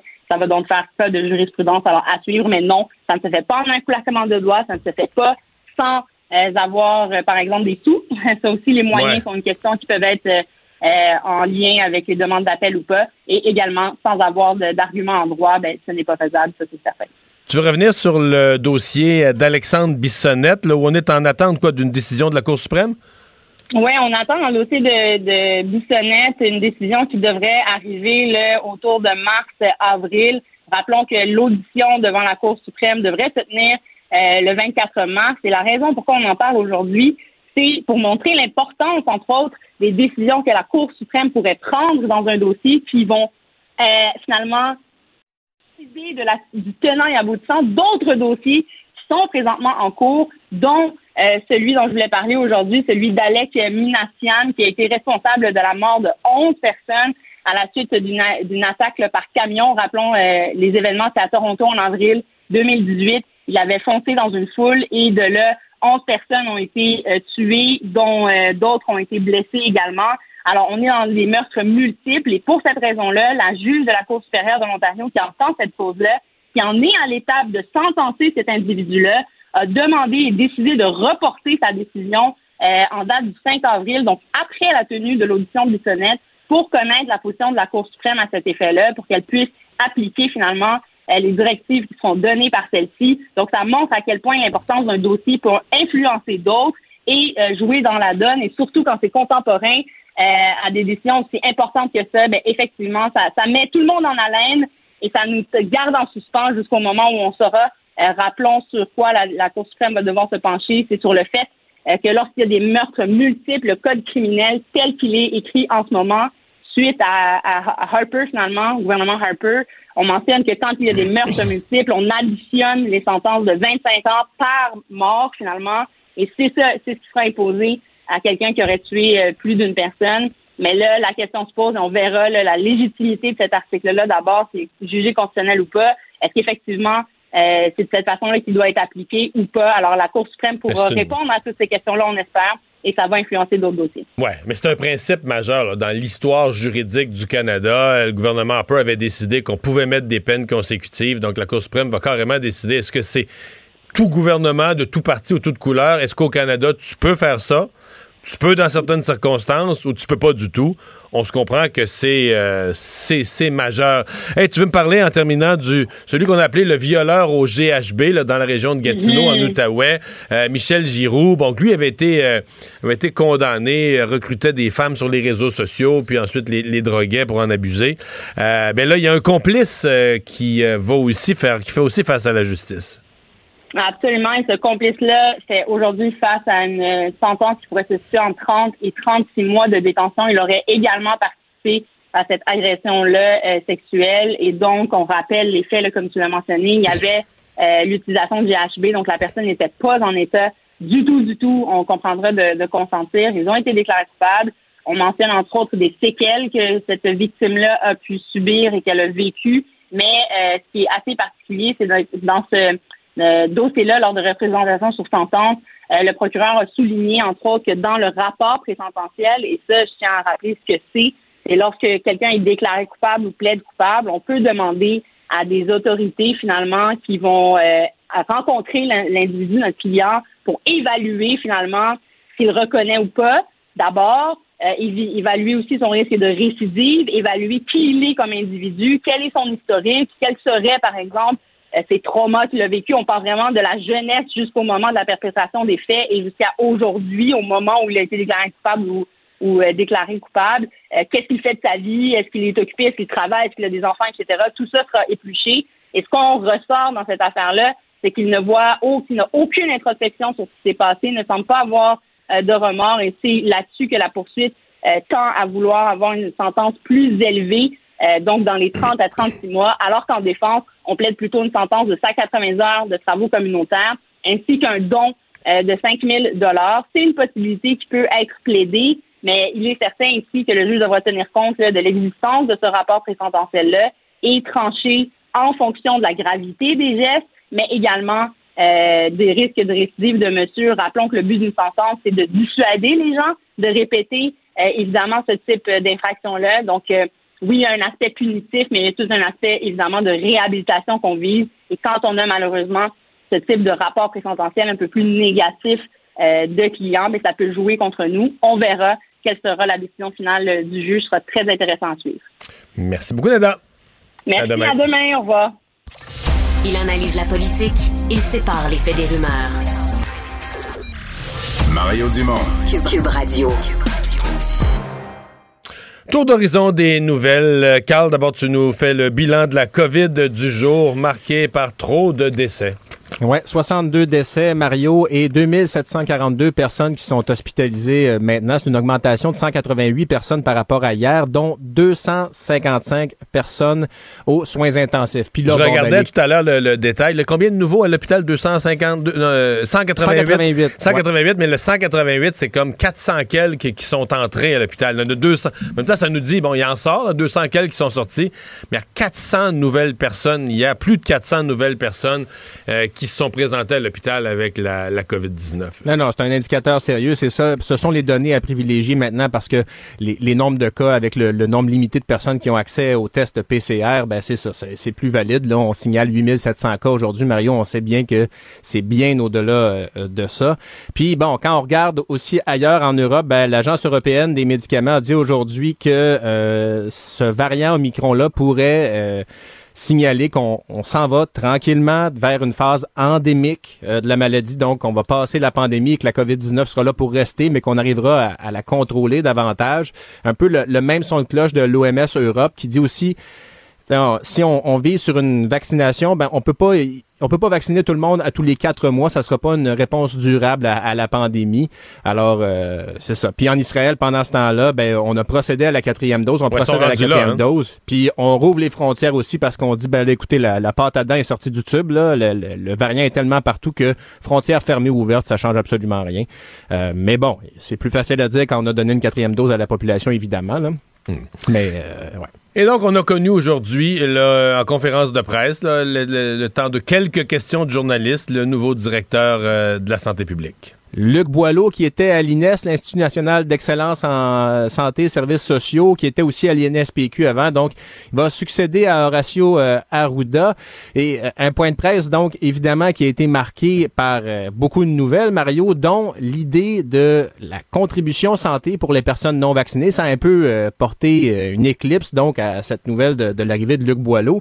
M. Legault qui a dit aujourd'hui, bon, on a besoin de 1000 personnes de plus dans les hôpitaux, 1500 dans les CHSLD. Euh, qui garde le cap pour le retour en classe le 17 janvier, même si euh, ça semble euh, très difficile. Puis, Monsieur Legault qui dit on peut pas laisser 10 personnes, 10 de, de personnes non vaccinées pénaliser 90% de la population, évidemment.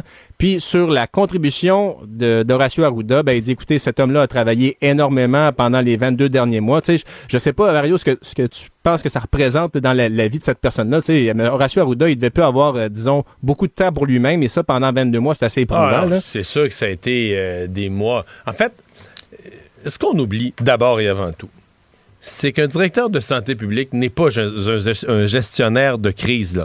Euh, oui, quand il arrive une pandémie, il devient gestionnaire de crise, mais les dernières, bon, il y a eu le H1N1 un peu, là, mais sinon, la dernière pandémie, c'est la grippe espagnole. Là. Ben, c'est ça. C'était en, 1918 euh, et un peu Il n'y avait pas la santé publique comme on la connaît aujourd'hui. Donc, ce qu'a vécu le docteur Arruda, lui a été nommé directeur de la santé publique. Là c'est des campagnes anti-tabac, c'est des campagnes de prévention, ah prévention des maladies. au cours des dernières années, ils ont vu la montée, les problèmes de santé mentale sont de plus en plus importants en santé publique. Mais c'est des grands enjeux comme ça, des colloques, de la réflexion pour outiller ensuite les CLSC, faire de la prévention, des campagnes, etc., etc., etc. Et on est loin en ben tabarouette d'une gestion de crise là, où à tous les jours, tu te fais demander, mais là, est-ce qu'il faut fermer les restaurants? Est-ce qu'il faut. T'imagines comment pour lui le quotidien a basculé. Euh, Puis là, tout à coup, la première chose que tu apprends, il y a des morts, euh, beaucoup de morts, etc. Donc, euh, non, non, il a vécu euh, des années très, très, très difficiles et pour lesquelles, sincèrement, dans son poste, façon-nous pas croire, on n'est pas préparé à ça pendant tout. Là. Ah ben non, puis ça m'a fait penser, tu l'idée de l'exercice du pouvoir ou en tout cas de la gestion à haut niveau. sais, Lucien Bouchard avait dit à quel point euh, la politique hypothèque euh, ta vie et euh, et ta santé et tout le reste, ouais. et ta santé. Donc ben c'est ça. Donc une pensée pour pour Horacio Arruda, puis François Legault qui a eu des bons mots pour qui a salué sa contribution. On peut l'écouter d'ailleurs. Être à tous les jours devant les médias, à essayer d'expliquer les décisions c'est pas facile euh, pour personne, pas facile pour les politiques, pas facile pour euh, les personnes qui ont euh, des responsabilités comme la santé publique. Et je pense effectivement qu'il y a des avantages après un certain temps, après 22 mois, à avoir une nouvelle personne qui prend ces responsabilités-là là, de direction nationale de la santé publique. Mais je veux, au nom de tous les Québécois, dire un énorme merci au docteur Arruda pour tout ce qu'il a fait en particulier depuis 22 mois, pour le bien puis pour protéger euh, les Québécois. Alors, euh, c'est ça. C'est pas rien 22 mois en pandémie, évidemment. Euh, et on verra maintenant si la couleur de Luc Boileau viendra à aider à, à propager le message, parce qu'évidemment, là, les, les, contradictions de Dr Arruda avaient été soulevées par plusieurs au cours des dernières semaines. Et dans la même conférence de presse, donc une annonce peut-être surprise là, de, de de cet impôt santé, j'ai vraiment... Là, on est à une idée préliminaire. Appelons ça ben une intention. On n'a pas de montant. Non. On n'a pas euh, le comment exactement. On comprend que ce serait sur le rapport d'impôt. Le parallèle qu'a fait M. Legault, c'est ce que payent sur le rapport d'impôt les gens qui n'ont pas une assurance médicaments à leur job. Là. Euh, qui ont pas leur employeur n'a pas une assurance médicaments, que ces gens-là, ben, payent sur leur rapport d'impôt, payent leur contribution à l'assurance médicaments. Donc, il y aurait une contribution santé semblable pour les personnes non vaccinées. Euh, si c'est du même niveau que ces assurances-là, ça demeure, euh, disons, fiscalement euh, acceptable ou à tout le moins, tu sais, ça se paye là, pour ben, avoir déjà été... L'assurance médicaments, c'est 500 quelques, là. Oh, oui, c'est ça. Mais bon, on n'est pas dans les, tu sais, on n'est pas à 5000 dollars par année, mais il y a toute une logistique. Comment on va arriver à déterminer Bon, si tu as été intubé, par exemple, on te, on te charge combien Tu sais, si t'es aux soins intensifs. Il semble, que ça va être indépendamment de ce que tu as coûté au système. Là. Que tu aies été intubé ou que tu n'aies pas eu la COVID, on va dire tu t'es pas fait vacciner, tu as pris un risque pour le système de santé, euh, donc tu, euh, tu payes. Donc ce sera, euh, ce sera à voir. oui, puis est-ce que ça va passer, tu sais, t'en parlais tantôt, là, la, question de la constitutionnalité. On s'entend qu'il y a des avocats qui vont étudier ah, ben ça virgule par virgule. Là. Ben, mais parce que au Canada, je veux dire, la dans la, la, Charte canadienne des droits et libertés, la définition de ce qu'a de ce qu'on a comme de tout ce qui est une discrimination, on s'entend que c'est une définition très, très large. Il y a beaucoup de choses qui comptent comme une discrimination. Donc, est-ce que ça, ça pourrait en être une à suivre? le froid Est-ce que c'est la, solution pour toi, d'après toi, Mario, pour faire comprendre ben, aux gens? Écoute, c'est certainement euh, un moyen euh, audacieux. D'abord, je suis très surpris. Euh, moi, je pensais que le gouvernement allait rester sur le terrain des des interdictions de fréquenter des lieux. Donc, je me disais, ils vont ajouter les rumeurs qu'on avait eues, les salons de coiffure, deux, trois affaires de même. Euh, donc, le gouvernement va vraiment sur un terrain nouveau. Euh, il n'y a pas beaucoup de Il y a la Grèce, à ma connaissance, qui est allée là. Il y a peu de gouvernements. Donc, le gouvernement du Québec prend un risque. Là. Quand tu t'en vas sur un terrain où peu de gouvernements dans le monde sont allés, mais je pense qu'ils vont avoir l'appui. Les personnes vaccinées veulent que des mesures ah, ben euh, importantes soient prises pour convaincre les autres d'aller se faire vacciner, qu'un prix élevé soit euh, imposé à ceux qui ne sont pas vaccinés. Et donc, euh, je pense qu'il va y avoir un appui public. Mais j'ai, pour moi, il reste bien du baseball à jouer là, avant que ça oh, soit avant que ce soit légal, constitutionnel, etc. et qu'on ait ça sur le rapport d'impôt. Et mais j'ai hâte de voir comment les partis d'opposition vont se, prononcer. Tout à l'heure, au Parti libéral, on semblait là, euh, assez. On veut pas être contre parce qu'on pense que le peuple va être pour. Mais on veut pas être pour parce qu'on veut pas dire que le gouvernement fait une bonne affaire. Avec là, on dit que c'est tout croche, c'est improvisé, dernière minute, on n'a pas les détails. Euh, mais on semble quand même. On n'ose pas dire on est contre, puis on n'ose pas dire on est, on est pour. En tout cas, ça fait, ça fait beaucoup de nouveaux, cette COVID-là, dans l'administration publique, faut le dire. Mettons, oui. Ouais. Euh, un froid extrême et il y a eu un décès. Un homme de 74 ans, une personne sans abri qui a été retrouvée morte hier à 18 h là sur la rue Saint-Jacques à Montréal euh, et un froid, on l'a dit, le vraiment très difficile puis euh, ça fait que il y a des organismes qui dénoncent le manque de place. On sait que les refuges sont pleins et qu'ils sont prises avec beaucoup d'éclosions dans plusieurs cas. Euh, l'abbé Claude Paradis, c'est le fondateur de l'organisme Notre-Dame de la rue, il dit là là, je suis tanné de faire les funérailles de personnes sans abri décédées parce que c'est souvent lui qui qui est sollicité euh, pour euh, faire les, célébrations quand une personne sans abri euh, perd la vie à Montréal. Fait que là, il hausse le ton puis il dit on n'est pas capable, je suis pas capable de parler à quelqu'un au cabinet de la mairesse de Montréal, dénonce euh, l'inaction puis il dit aussi écoutez le couvre-feu là c'est sûr que quand on est dans nos maisons, on le voit pas trop passer mais pour les personnes sans abri, ça a un impact incroyable, ça peut faire toute la différence. Il était avec euh, Philippe Vincent Foisy ce matin, écoutons un extrait de l'entrevue. Les gens pouvaient aller dans des restos rapides, ils pouvaient prendre un café et passer la nuit à l'intérieur du restaurant de la chaîne s'ils étaient tranquilles. Mais là, ça, ils peuvent même plus, c'est fermé. Alors, ils se retrouvent vraiment là, dans la rue. Il y a quelqu'un qui m'a dit euh, Je suis embarré dehors. J'ai aucun endroit où je peux aller. Tu es embarré dehors. Mais j'ai vu que la, la, mairesse a annoncé que le stade de soccer de Montréal, sur la rue Papineau, dans le secteur Saint-Michel, euh, va servir de refuge, donc pour garder les gens minimalement au chaud. Euh, je pense qu'on parle d'une capacité de 300 places, donc refuge d'urgence qu'a annoncé tout à l'heure la, la, mairesse de Montréal. Puis l'autre chose que dit M. Paradis, Mario, c'est qu'il y a des gens qui décèdent, il y a des gens aussi qui vont perdre des membres, il y a des engelures et des amputations qui découlent, c'est ça. Puis il dit, écoutez, une des premières affaires qu'on dit aux gens, là, enlevez vos bijoux. Une bague, par exemple, ben ça, ça peut causer, ça peut vraiment, évidemment, le métal, ça conduit bien, là, mais enlever les bijoux, ça peut causer des engelures au doigt, puis bref, c'est c'est euh, c'est une crise assez assez profonde puis c'est ça. Donc Hydro-Québec qui a même battu des records de consommation d'énergie ce matin parce que c'est ça, il fait froid puis on a euh, panoplie d'appareils électriques évidemment. Donc euh, voilà. Ben tu viens de mettre la table pour notre prochaine invité. Merci ben Carl. À plus tard. plus tard. Il analyse la politique, il sépare les faits des rumeurs. Mario Dumont. Cube, Radio. On parlait du froid et donc du record battu par euh, Hydro-Québec. On dit que c'est euh, en matinée. C'est Sandrix Bouchard, porte-parole d'Hydro-Québec, qui est avec nous. Bonjour. Bonjour, M. Dumont. Commençons par les faits. À quel moment a eu, cette, a eu lieu cette pointe? À quelle heure et à quel niveau était cette pointe? Autour de 8 heures ce matin et la consommation totale au Québec a atteint 39 000 900 mégawatts environ. Le chiffre précis va être confirmé dans les prochaines heures, mais euh, la pointe historique, si on veut, avant ça, euh, la plus élevée qui avait été enregistrée, il faut remonter au 22 janvier 2014, et c'était au niveau de 39 031 mégawatts.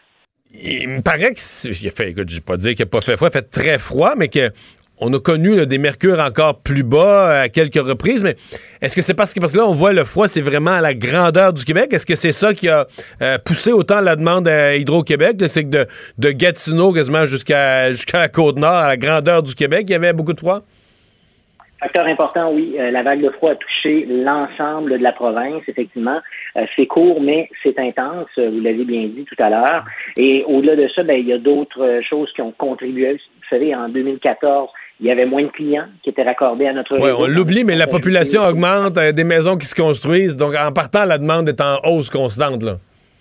Absolument. Et puis, le fait qu'on soit à la maison pour bien des gens en télétravail et que l'école se fasse à la maison, ça peut augmenter également euh, légèrement. On parle peut-être de 1 ou 2% mais il reste que ça a apporté une augmentation au niveau de la consommation au cours des dernières années.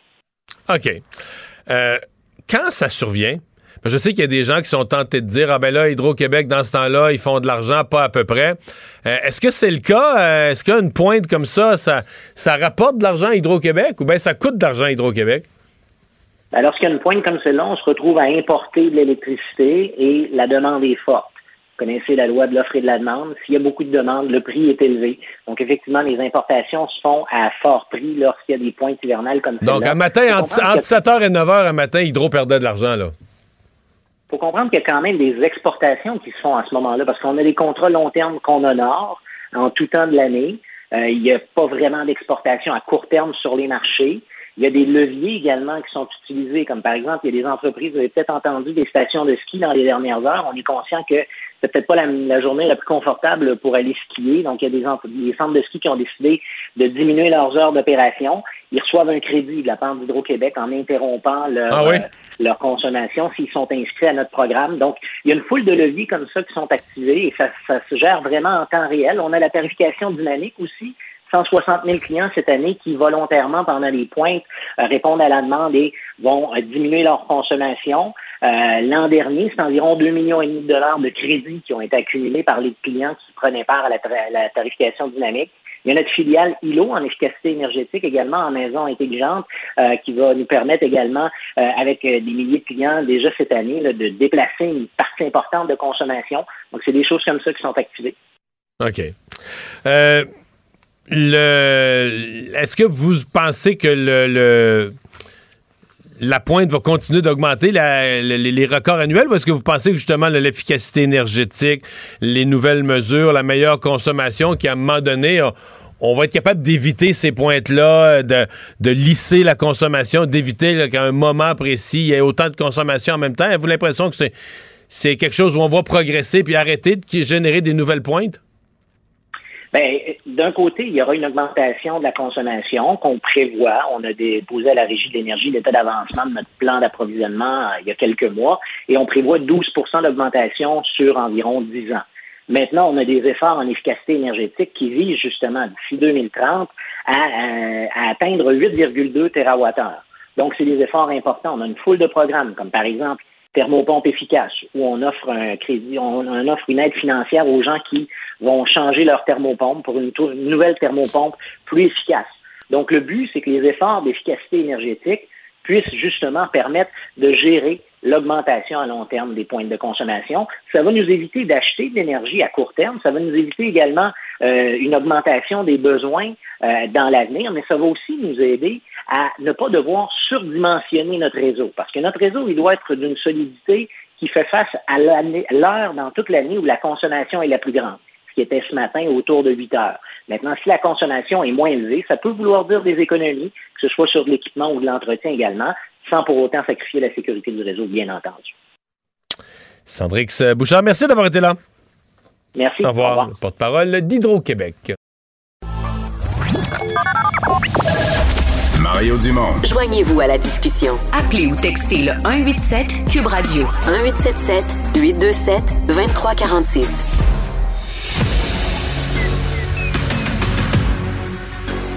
Emmanuel Latraverse. J'ai pas de problème philosophique avec ça. Mario Dumont. Est-ce que je peux me permettre une autre réflexion? La rencontre. Ça passe comme une lettre à la poste. il se retrouve à enfoncer des portes ouvertes. Là. La rencontre, la traverse, Dumont. Bonjour Emmanuel. Bonjour. Et là, avant d'aborder notre premier sujet, il faut qu'on règle quelque chose qui ne sera pas facile. Cette idée de François Legault, comment on va l'appeler? La vaccitax, le vaccin-impôt, le vaccin-impôt ou la taxe anti-vax? Parce que ça rime, c'est beau aussi, là. Ben, moi, j'aime bien vaccitax, c'était mon... C'est ton appellation, la vaccitax. Mais tout à l'heure, j'ai vu le bandeau là, à LCN, parce que j'ai des TV ouvertes dans le studio ici, puis c'est vaccin-impôt. Mais il y a des gens qui ont trouvé que ça rimait bien, taxe anti-vax. Mais moi, j'aime mieux Vaxitax. Là. OK, la Vaxitax. Mais taxe anti-vax, ah, ça, ça, va venir. Il y, a, quelque chose qui va émerger à un moment donné. Là. Mais en attendant, on va se battre pour nos préférés. OK? Ah, OK, OK, OK. Mais moi, j'ai pas de préféré. j'ai pas de préféré. Je me fiais sur ta sagesse là, pour euh, m'éclairer. Bon.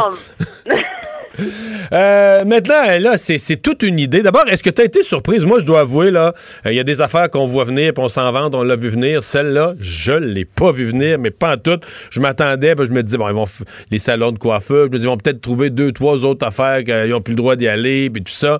Mais j'avais pas vu venir une taxe. Je l'ai pas vu venir, mais en même temps, j'ai pas été surprise quand je l'ai entendu. Quand je l'ai entendu, j'ai dit Ah, ben, ils ont sorti la totale. Parce qu'il n'y a pas beaucoup de pays. En termes de stratégie politique, là, il n'y a rien comme tourner la page sur Arruda, son départ, etc., que de mettre un énorme cadeau dans la fenêtre, tu sais. Puis, ce qui est intéressant, c'est qu'en plus, M. Legault, il ne nous fait pas croire là, que c'est. Euh, six mesures de santé publique qui va que là, tu sais, on est, on est, pas d'enrober ça, là. Il dit, le monde sont écœurés. Ils veulent qu'on punisse les anti-vaccins. on va les faire payer. C'est transparent, c'est honnête, c'est comme, c'est politique comme décision, il l'assume. Ouais, ouais, mais moi, mon point là, qui m'inquiéterait si j'étais lui, c'est que souvent, bon, la, la, pandémie est planétaire, sais, fait que les gouvernements de gauche, de droite, quand ils arrivent face au virus, là, ils font beaucoup des choses semblables. Là, j'ai la Grèce comme exemple, qui a imposé ça. Euh, en Grèce, c'est cher en tabarouette. En dollars canadiens, je pense que c'est comme 114 par mois. C'est du, c'est du cash. Mais c'est pour les 60 ans et plus. À mon avis, ça passerait jamais la charte des droits. Là. Dire, de- de- déjà que je me demande est-ce que tu vas pouvoir faire appliquer un impôt différent à des personnes en vertu de leur statut vaccinal? Mais là, si en plus tu avais l'âge, c'est sûr que tu aurais une discrimination. Mais enfin, euh, on, on s'embarque dans quelque chose où le gouvernement a pas beaucoup de. de- au niveau international, là, pas beaucoup d'autres exemples. Donc, on va sur du terrain quand même nouveau. Ben, pour une fois, on Ah, ben pas oui, ben oui, ben oui, ben oui. Le dernier. Écoute, moi, ce que j'en comprends, le gouvernement a évalué l'idée de la vaccination obligatoire. On tend à dire que c'est permis dans la loi sur l'urgence sanitaire, etc. Eux autres sont pas convaincus. OK? Euh, L'histoire du passeport vaccinal, parce qu'à un moment donné, ça devient complètement impossible à mettre en œuvre. Fait que là, tu vas dire quoi? OK, les salons de coiffure, esthétique, pédicure, je veux bien, là. Mais là, tu rentres dans le commerce de détail, c'est quoi? C'est les gros centres d'achat, les petits centres d'achat, les moyens centres d'achat, centres pieds carrés.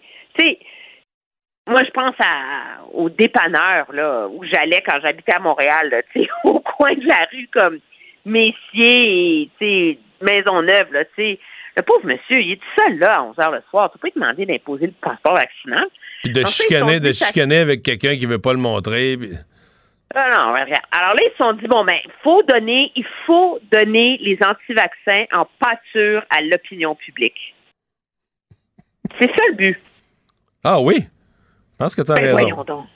Ben, moi, je, euh, on espère qu'en bout de ligne, une fois qu'on va connaître le, le bill, qu'il y en a une couple qui vont dire, OK, là, c'est fini. Parce que c'est vrai que quand tu mets la main dans la poche des gens, ça a toujours tendance à les faire euh, penser par deux fois, mais on s'entend, là. Les taxes sur la cigarette, c'est pas ça qui a freiné euh, le tabagisme, là. Moi, j'ai déjà acheté des paquets de cigarettes à l'époque où je fumais de la cigarette à, je sais pas, il devait coûter 14 piastres, là, tu sais. Ouais. C'est pas ça qui va. sais, les irréductibles vont rester irréductibles, mais au moins, tu vas avoir donné une nanane à la majorité. Ils vont avoir été punis.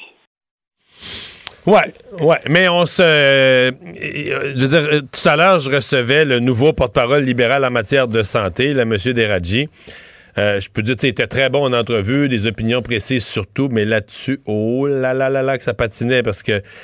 Je posais la question, je vous demande pas d'être con. L'idée n'est pas définie, on n'a même pas de montant. Là, je me dis, ma question, est-ce que le Parti libéral est prêt à envisager ça? Est-ce que c'est une idée qui est recevable? Est-ce que euh, vous êtes prêt? au par- un parti politique pourrait dire un non, euh, un non catégorique à ça, un non de principe à cette seule idée? Oh là là ça patinait, euh, veut pas être contre parce qu'il pense que la majorité silencieuse va être pour ça, euh, veut pas être pour, dit on sait pas, on n'a pas le montant, ouais, mais on pas le montant, mais est-ce que, l'idée, vous êtes prêt, là? est-ce que vous êtes prêt à regarder ça? Euh, là, en tout cas, j'ai senti que c'était, qu'il savait plus trop, mais tu sais, la marche, c'est sûr, parce que en plus, c'est comme si M. Legault, en faisant ça, il enlève le tapis d'en dessous des pieds du Parti libéral.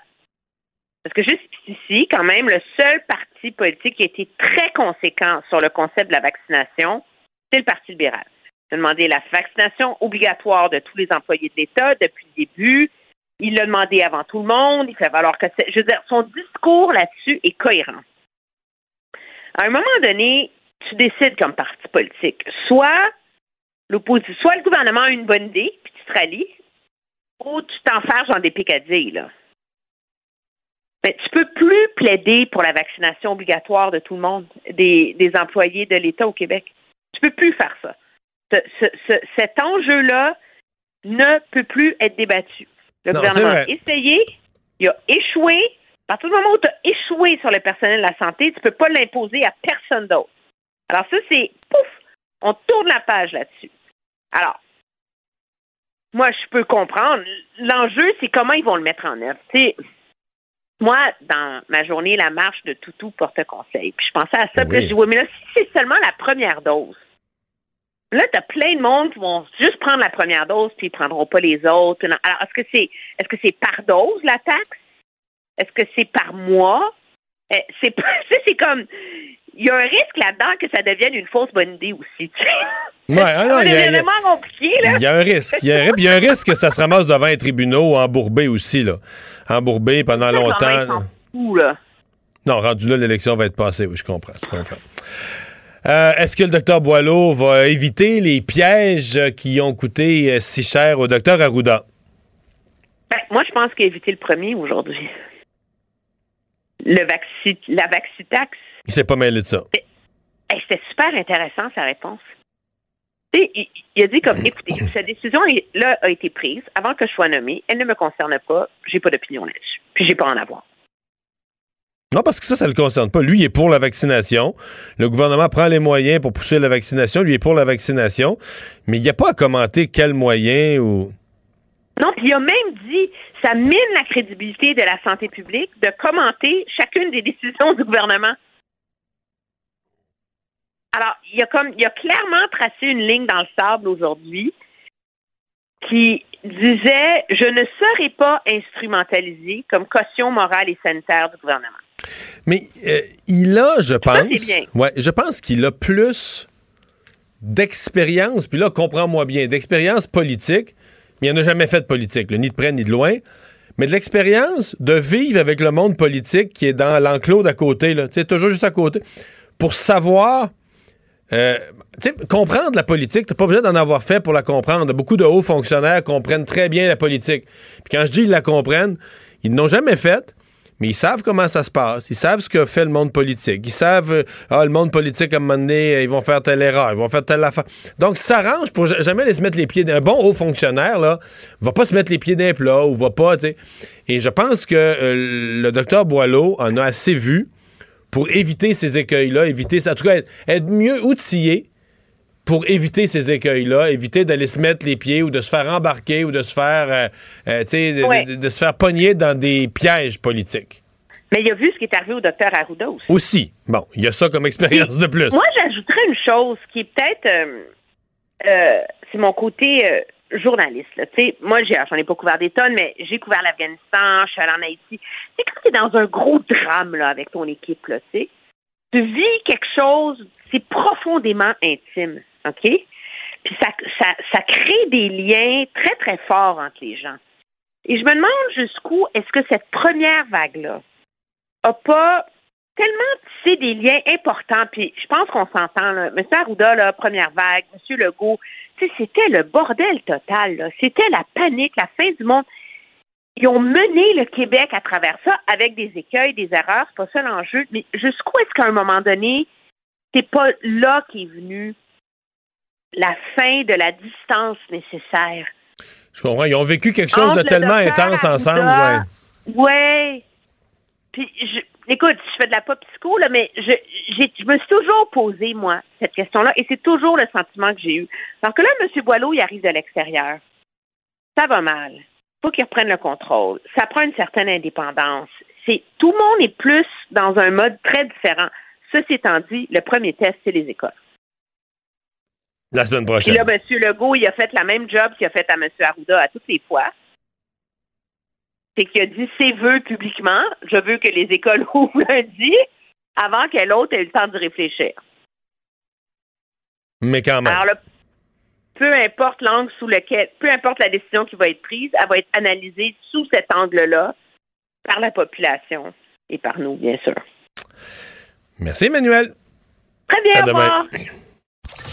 Il analyse la politique, il sépare les faits des rumeurs. Mario Dumont. Cube Radio. Salut, Jean-François. Allô, allô, Mario. Alors, euh, des nouvelles du Canadien qui reprend le, le- le travail. Ben, je- le travail, il s'entraîne déjà, mais qui reprend les matchs demain. Hey, demain, on va être excité. Un match contre les Bruins demain et un double. Hein? Tu sais que c'est deux matchs en deux soirs contre les Blackhawks de Chicago le lendemain. Donc, on va avoir besoin du plus de joueurs disponibles possible. Parce que quand tu es arrêté comme ça pendant 7, 10 jours, puis pour certains, c'est encore plus longtemps que ça parce qu'ils ont eu la COVID, difficile de les mettre 20 minutes sur la patinoire demain soir. là. Dans un monde idéal, tu répartis le temps de jeu, surtout que tu as besoin de jambes fraîches le lendemain aussi. Alors, euh, on a des retours au jeu pour euh, Petrie et Petzetta qui étaient donc avec l'équipe et formaient un trio et une paire de défense régulière aujourd'hui. Donc ça, c'est une bonne nouvelle. Devrait jouer demain. Et Tyler Toffoli était aussi de retour avec l'équipe, mais lui portait un chandail sans contact, donc ne sera pas euh, disponible pour le match de demain. Mais tranquillement, nos, euh, nos joueurs réguliers reviennent. À quoi tu t'attends? Parce qu'on a l'impression que l'automne, ça a été une longue descente aux enfers qui s'est terminée dans le dans le ridicule. Je veux dire, c'était même plus des joueurs de la Ligue nationale, euh, des joueurs de la Ligue américaine qui allaient se faire rosser. Euh, ça a terminé dans le ridicule. Là. Mhm. Euh, mais l'équipe, même l'équipe A est un peu ridicule, est une des pires de la Ligue, mais est-ce que quand même on pourrait avoir du hockey plus honorable? Je suppose que ça a fait du bien 10 jours de repos, la Dominique Ducharme aux joueurs. On a des retours au jeu, donc du renfort. Est-ce que l'équipe pourrait avoir une fin de saison un peu plus honorable, un peu moins loufoque? Mais moi, je pense que non. Ben, peut-être la Ah, fin non. de la saison, mais pas pour là. En fait, moi, honnêtement, là, j'ai quand même trouvé intéressant les matchs avec les, euh, les Harvey Pinard et tous tous les gars qui sont venus de, de Laval. Ben, nous contre aider Tampa parce Bay, ils ont fait des miracles. là. Ben, il y avait du cœur au ventre, eux autres. Euh, ce qui nous a laissé voir que les vétérans se forçaient pas trop trop depuis le début de l'année. Et je verrais pas pourquoi ces vétérans-là se mettraient à se forcer soudainement. Moi, je pense que le grand coup de barre, et j'ai hâte que ça se règle, c'est l'histoire du DG. Quand l'équipe va sentir qu'on n'est plus en analyse, là, que là, là, on rebâtit, puis qu'on va rebâtir avec ceux que ça leur tente, puis on va offrir des contrats à ceux que ça leur tente, puis on va échanger dans de bonnes équipes qui aspirent à la Coupe Stanley, ceux qui le méritent. Ouais. Je pense que c'est là que, que des Tyler Toffoli de ce monde, euh, des Josh Anderson, etc. vont voir, OK, là, il y a une ligne directrice, puis si je veux être euh, du prochain voyage, si, sais, si je veux être dans les bonnes grâces de tout ce monde-là, euh, il faut que je me mette à jouer. Mais pour l'instant, c'est encore un flou chez le Canadien. Là. On, va, se le dire, on n'a pas l'impression, on a l'impression qu'on est encore en magasinage, qu'on est encore en train d'analyser l'équipe. Puis des gars comme Tyler Toffoli, avec la feuille de, de route qu'ils ont, euh, sais, quand même que Jeff Gorton, mettons, va dire, Ah, ben, moi, je l'aime pas, il va trouver preneur ailleurs, c'est sûr et certain. Fait que ces gars-là sont pas énervés pour l'instant. Je pense que la date limite des transactions, quand on va voir le DG en place, quand on va sentir est-ce que Ducharme revient ou ne revient pas, je pense que c'est là que ça va prendre euh, tout son sens. Et le retour de Carey Price pourrait aider grandement aussi. Situation familiale qui va être plate pendant quelques mois pour euh, Jeff Petrie. Ouais. Moi, depuis le début de l'année, que je me demande si Jeff Petrie, ça va bien dans son ménage. Euh, et là, et- parce qu'il joue mal, on s'entend. Puis il joue pas juste. Il y, a, il y a de quoi qui le dérange. C'est clair qu'il y a quelque chose qui le dérange. Puis moi, je me dis toujours dans ce temps-là, il y a des affaires qu'on sait pas. Ces gens-là, ils ont. Des joueurs de hockey, ils ont des femmes comme nous autres, là, ils ont des enfants comme nous autres. Il peut y en avoir un qui a des problèmes ou, ou une femme qui est. Peu importe euh, qu'est-ce qui peut y arriver. Puis eux autres sont super proches de la famille Price. Hein? Ouais. Euh, Jeff Petrie, Carey Price, la femme de Petrie, la femme de Price. Donc, j'arrêtais pas de me dire, est-ce que le fait que Price soit pas là, que ça les a affectés, cette situation-là, tu sais, peut-être que euh, Angela allait voir euh, Julie Petrie une fois de temps en temps pour y compter ses problèmes, puis qu'elle essayait de s'aider, puis que, tu sais, est-ce que ça pouvait le troubler? Et là, aujourd'hui, on apprend que Jeff Petrie, lui, a fait sa quarantaine aux États-Unis, hein, parce qu'il a été diagnostiqué COVID aux États-Unis. Donc ça, ça n'a pas été évident pour la famille. Et quand il a terminé sa quarantaine, c'est pas lui qui est venu rejoindre sa femme, c'est sa femme qui est allée le rejoindre aux États-Unis avec les enfants. Et quand il est revenu avec le Canadien, il est revenu tout seul. Et la décision familiale, ça a été de laisser Julie et les enfants au Michigan. Et ça Parce fait que mal leur un- famille vient de là. là. Ouais, mais ça fait mal un peu de le dire, mais parce qu'ils vont avoir une meilleure qualité de vie là-bas. C'est la raison. Donc, ma- Madame Petrie, et, et je la comprends, et les enfants sont tannés là, du Québec, sont tannés du couvre-feu, sont tannés du confinement, sont tannés des masques. Parce que si tu connais des gens qui habitent aux États ou qui sont aux États-Unis présentement euh, en vacances ou des snowbirds, là, ils n'ont pas la même réalité que nous autres. Là. Et ça, ça- ça se promène partout. C'est presque la vie normale euh, là-bas. là. Ils n'ont pas les mêmes, les mêmes mesures. Donc, ben là, euh, ouais, famille oui, mais tu vois, euh, aujourd'hui, ils se demandent ce qu'ils vont faire dans les écoles. Eux, ils sont, ils tolèrent plus là, que, la- que ça monte la COVID, qu'il y a des, je veux dire, le nombre de morts là, en proportion de nous, c'est même pas comparable. Là. Dire, euh, la pandémie là-bas a fait plus de morts que la grippe espagnole. Tu sais, ici, la pandémie c'est encore bien moins de morts que la grippe espagnole, mais aux États-Unis, là, la pandémie c'est plus de morts que la deuxième guerre mondiale, que la grippe espagnole, c'est devenu l'événement le plus meurtrier de l'histoire du pays.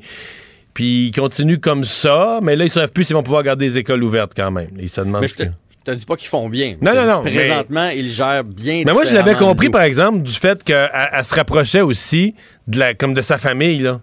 Pour avoir des grands-parents qui peuvent garder, aider, etc. Euh, je Oui, il y a- il y, a tout ça, mais il a vraiment expliqué que ça va être difficile pour lui, parce que là, lui, il va se réveiller ici quand il va être à Montréal, loin de sa femme, loin de ses enfants, mais que c'était parce qu'il voulait avoir une meilleure qualité de vie. Donc, Et, et c'est un autre qui va vouloir être échangé, là.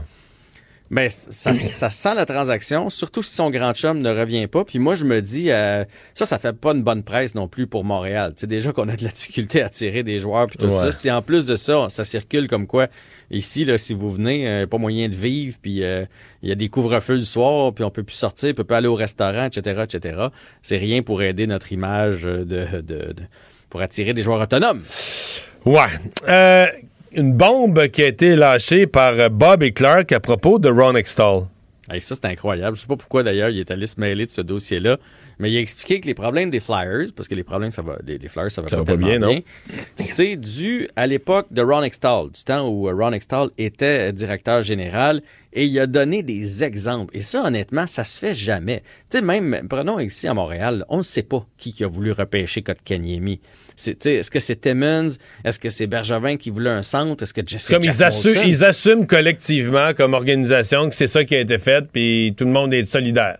Et ça ne sort jamais. Tu sais, on n'entend jamais ça. Même Carey Price, ça a l'air qu'à l'époque, là, Guinée voulait un gardien, mais c'est que des rumeurs, ça n'a jamais été dit. Alors que Bobby Clark sorte avec ça aujourd'hui, c'est fou. Là. Lui, il dit on avait le deuxième choix total et on a choisi Nolan Patrick, mais tous les dépisteurs de l'équipe, tous les grands décideurs voulaient aller chercher Cale McCarr.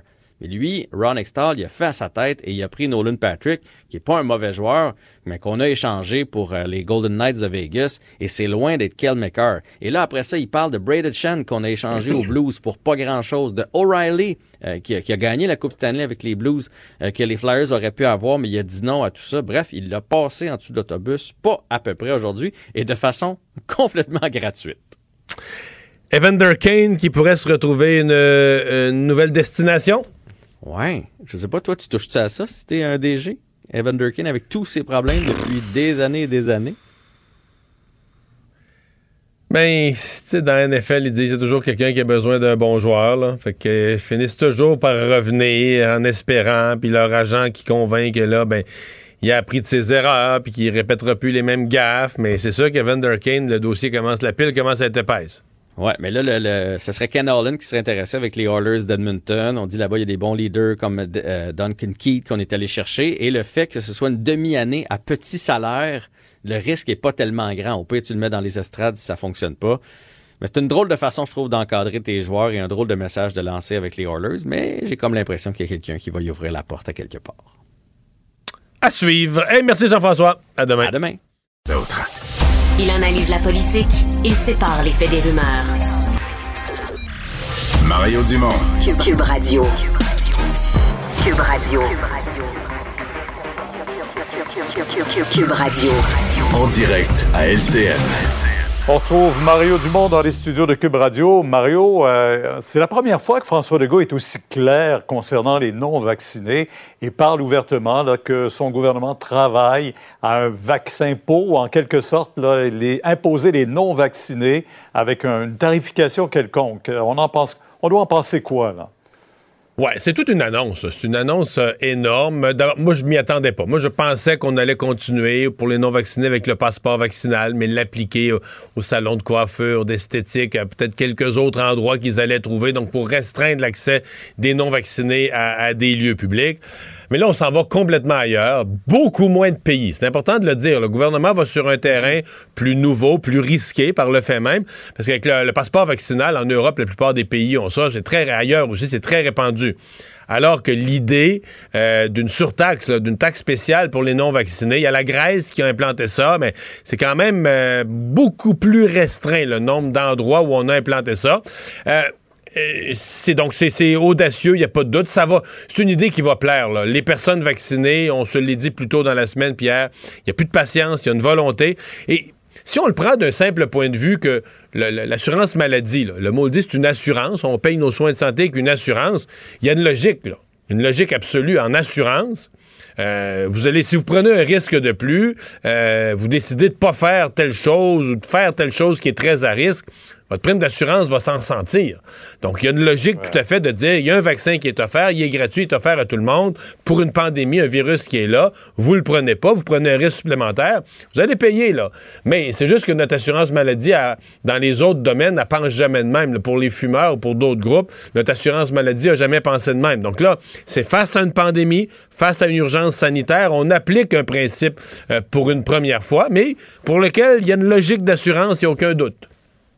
Mais on dit aussi là, que tous ceux qui ont de véritables bonnes raisons de ne pas être vaccinés, on en tiendra compte, bien sûr, aussi. Oui, oui, oui, oui, oui, oui, ça c'est correct, mais Pierre, c'est pas beaucoup de gens. Je trouve qu'on en parle beaucoup de ces exemptions médicales.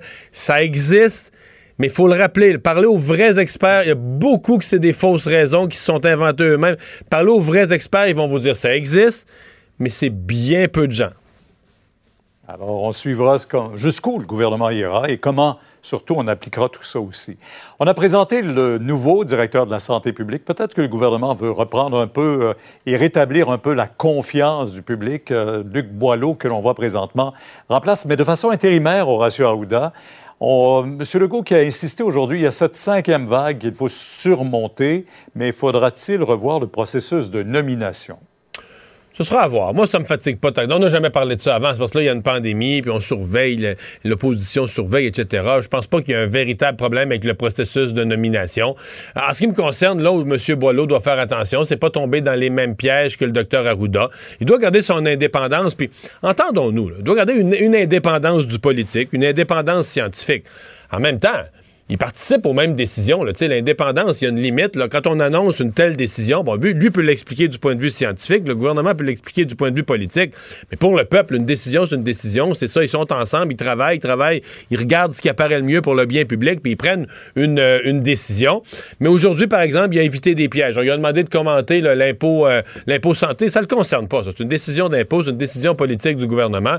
Lui, oui, comme directeur de santé publique, il est pour la vaccination, mais comment le gouvernement s'y prend à faire payer les non-vaccinés, ça ne le concerne pas. Il a évité ce piège-là. Et je pense que c'est là-dedans qu'il va devoir naviguer. On va voir comment il se comporte. Mais on a changé de type de personnalité, le Pierre. Euh, il nous donnera pas sa recette de il nous donnera pas sa recette de tartelette portugaise, lui là, puis il se tapera pas la courbe. C'est beaucoup moins, beaucoup plus euh, sur les chiffres, les données, très rationnel, très factuel. On a changé de personnalité. Euh, pour le meilleur et pour le pire. On a changé de. C'est pas le même individu les prochains jours, les prochaines semaines nous diront. Mais une des premières recommandations, certainement, qu'on va suivre et qui devrait venir euh, aussitôt que demain ou après-demain, ça concerne l'enseignement en présentiel. Québec qui garde le cap sur lundi prochain. D'ailleurs, vous avez vu cette lutte ouverte aujourd'hui des pédiatres qui l'avaient fait l'an passé, qui reviennent encore là-dessus aujourd'hui sur l'importance pour les jeunes d'être en Mais Pierre, tout le monde, tout le monde, tout le monde veut garder les écoles ouvertes. La question, c'est pas ça. La question, c'est est-ce que c'est faisable? Est-ce qu'avec Omicron dans les écoles, la contagion va être tellement épouvantable qu'on va ouvrir les écoles lundi, on va être obligé de les refermer jeudi. Là. Et c'est vraiment ça, c'est vraiment ce qu'évaluent à l'heure actuelle les experts. Tout le monde veut les ouvrir. Mais est-ce que c'est faisable? Et là-dessus, sincèrement, les avis divergent euh, à ce moment-ci. Puis si on ouvre, qu'est-ce qu'on donnera comme moyen, comme masque aux enseignants? Est-ce qu'on offrira le N95? Il faudra mettre des mesures vraiment, vraiment rigoureuses si on veut que les écoles puissent ouvrir, mais rester ouvertes. C'est ça le défi. Là. Tout un défi. On verra ça. Merci, Mario. On vous écoute dès 10 h demain sur LCN. Alors, ben, euh, merci à vous d'avoir euh, été là. Euh, émission chargée avec un nouveau directeur de la santé publique, le froid, qui est à l'ordre du jour. Mais pour les gens qui n'auraient pas entendu les bulletins météo, le froid, c'est fini. encore ce soir, un peu cette nuit, mais même durant la nuit, ça va, le froid va casser, ça va devenir un peu plus vivable. Et demain, c'est même plutôt une journée douce là, dans le sud du Québec. On sera pas très, pas très en dessous du point de congélation. Alors, euh, ben, merci d'avoir euh, passé ces deux heures avec nous. On se donne rendez-vous demain, 15h30. Bonne soirée. Cube Radio.